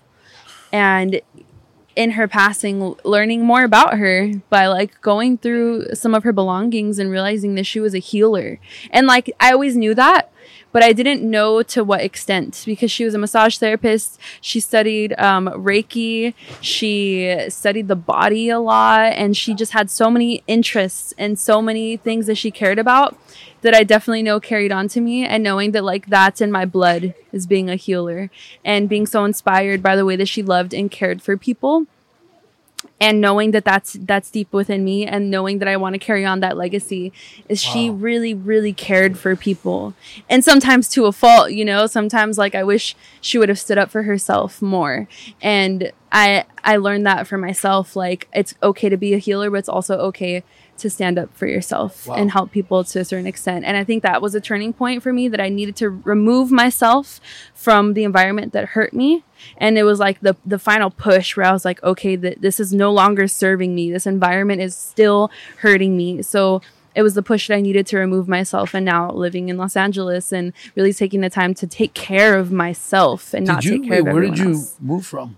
Um, Ontario. So it's not too far. Ontario, California So It's- this last month you moved from Ontario to like To- LA. to LA, Got to it, like got it. close to downtown. Yeah. Okay. So it wasn't like a cross country move or anything. No, but it's still just Yeah. No, no, being able to not take myself out of the environment Right. No, alone. huge, I could have moved down the street. Right. You know? Huge, huge. um, and I think her passing was is really really difficult. Um, but Right. it also was the push you needed because she was kind of your also. Still- she got you to a certain point. She was a little bit of a crutch for you to a be able to crutch. get through, Mhm. And then her passing, in a way, maybe was you know the right timing for you. Like she made, she gave you a gift. Yeah, way. Maybe without trying, but she did. yeah, You know, you don't have to go far to inspire people. By the way, like a lot of what you said today inspired me, and like Josh's dad passed away like a few months ago too, and Mm. I think like you telling that story was like connecting because going back and thinking about what that person meant to you in your relationship could kind of help you get to where you want to go. Yeah. Like his dad was a massage therapist too, and I Oh, was just wow. thinking as you were talking how, oh, he was a healer, Yeah. and he would like help you know, um, you know, kids with cancer and, and people with cancer. Mm-hmm. yeah. Well, my free- grandma was a massage therapist, but she also worked for DCFS. Yeah, So she. I I worked for DCFS by, for, for Oh. a while. I was an auditor. Okay. I was okay. like auditing programs and seeing like some of the crazy stuff going on Yeah. in the county. Yeah. It's yeah, but she was care she was just a she was a healer in in many different forms, Mm-hmm. and even her grandma before that was like a witch doctor in Mexico.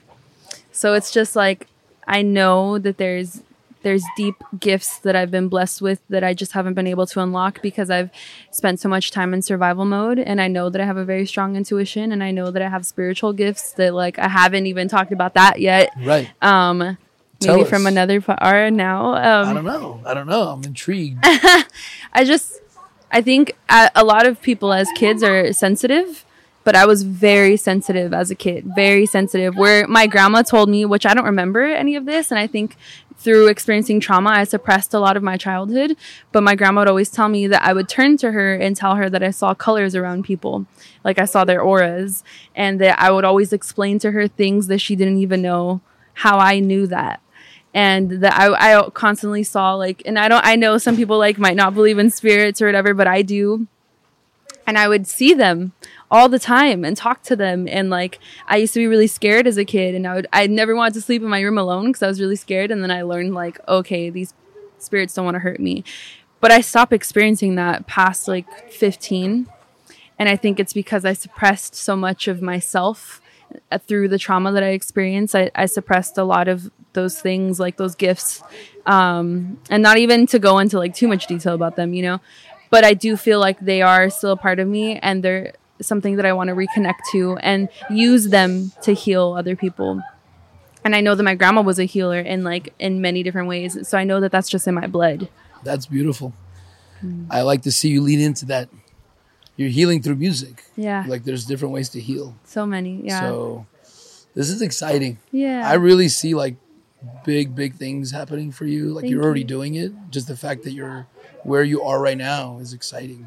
It doesn't. I, don't, I know it doesn't have to be anything in particular. That's why I'm excited for you because you're not setting like unrealistic or specific expectations. You're Mm-hmm. just doing the right things and trusting in the process, being authentic. Mm. You know, and I think you're gonna like. I think you're gonna help a lot of people through your music.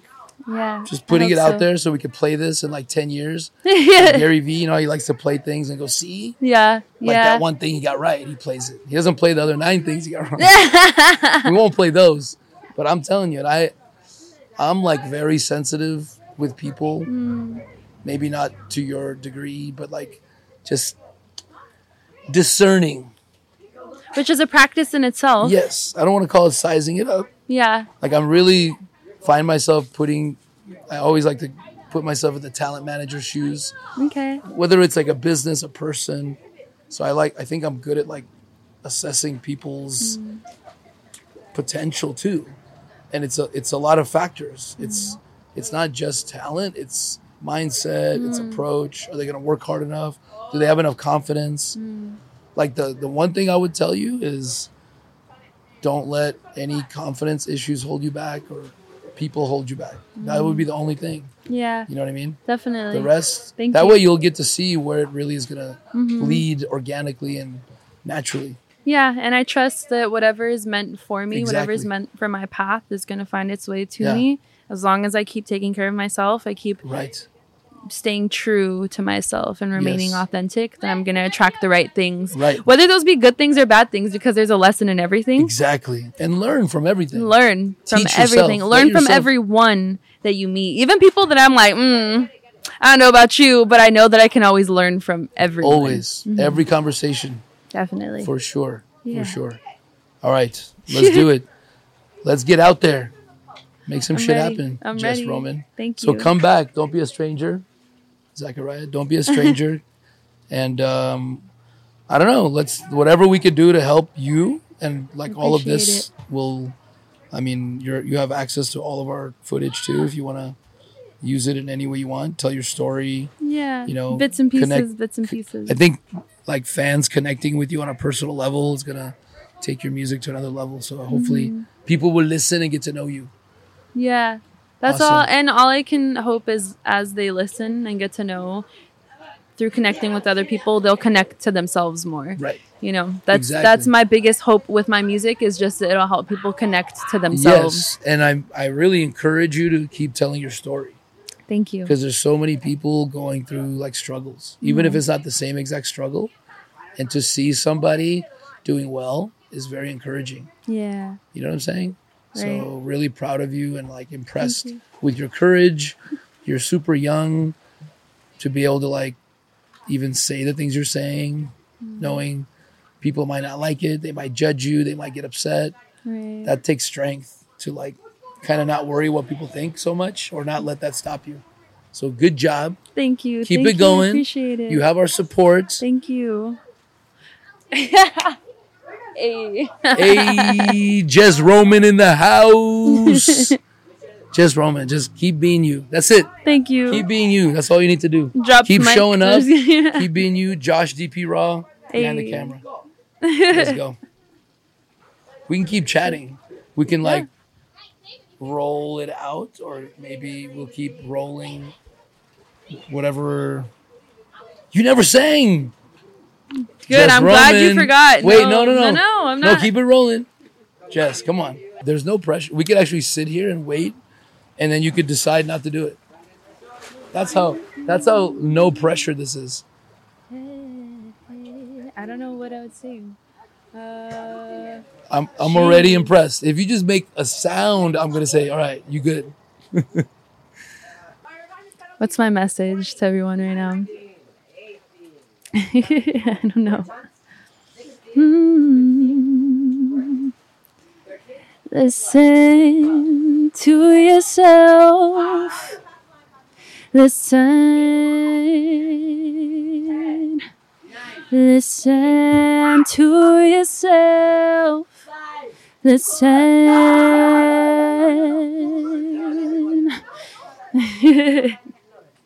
That was awesome. That's all I know. That was awesome. Hey. Mess with it. Hey. Look, you definitely got it. I don't know. You definitely got it. So it's all in your mind, for sure. Like it's not like you're a kind of a bad singer. and It's like I know, I know it's not good, but you got to keep practicing. Like you got it. So you really could, in the future, just sing everywhere you go. You should let people hear you and go, "What? Who is that?" Like walk into a Chick Fil A and sing, and brighten someone's day Yeah. because it's good, it's pleasant, it's awesome. So why hold it back? Other than irrational fear, which we all have. Right, irrational right, fear right. of not being good enough, you know, not being ready. When are you ready? Never. When and is anyone it'll get better, anything? like meaning it'll keep getting better and more confident. Because the the way you sing, the confidence matters a lot. Mm-hmm. So as you do it, by virtue of doing it, you're getting better and better because the confidence will keep going up. Because it won't be a big deal. If you keep singing everywhere you go, it'll become not a big deal. yeah. I feel like that's important. Right. Right. That right. if you don't do that, it's going to be very well, challenging. It's, it's not so much about singing. It's about, I think, in this case, what am I singing? Like, I don't, you know. I But still, know.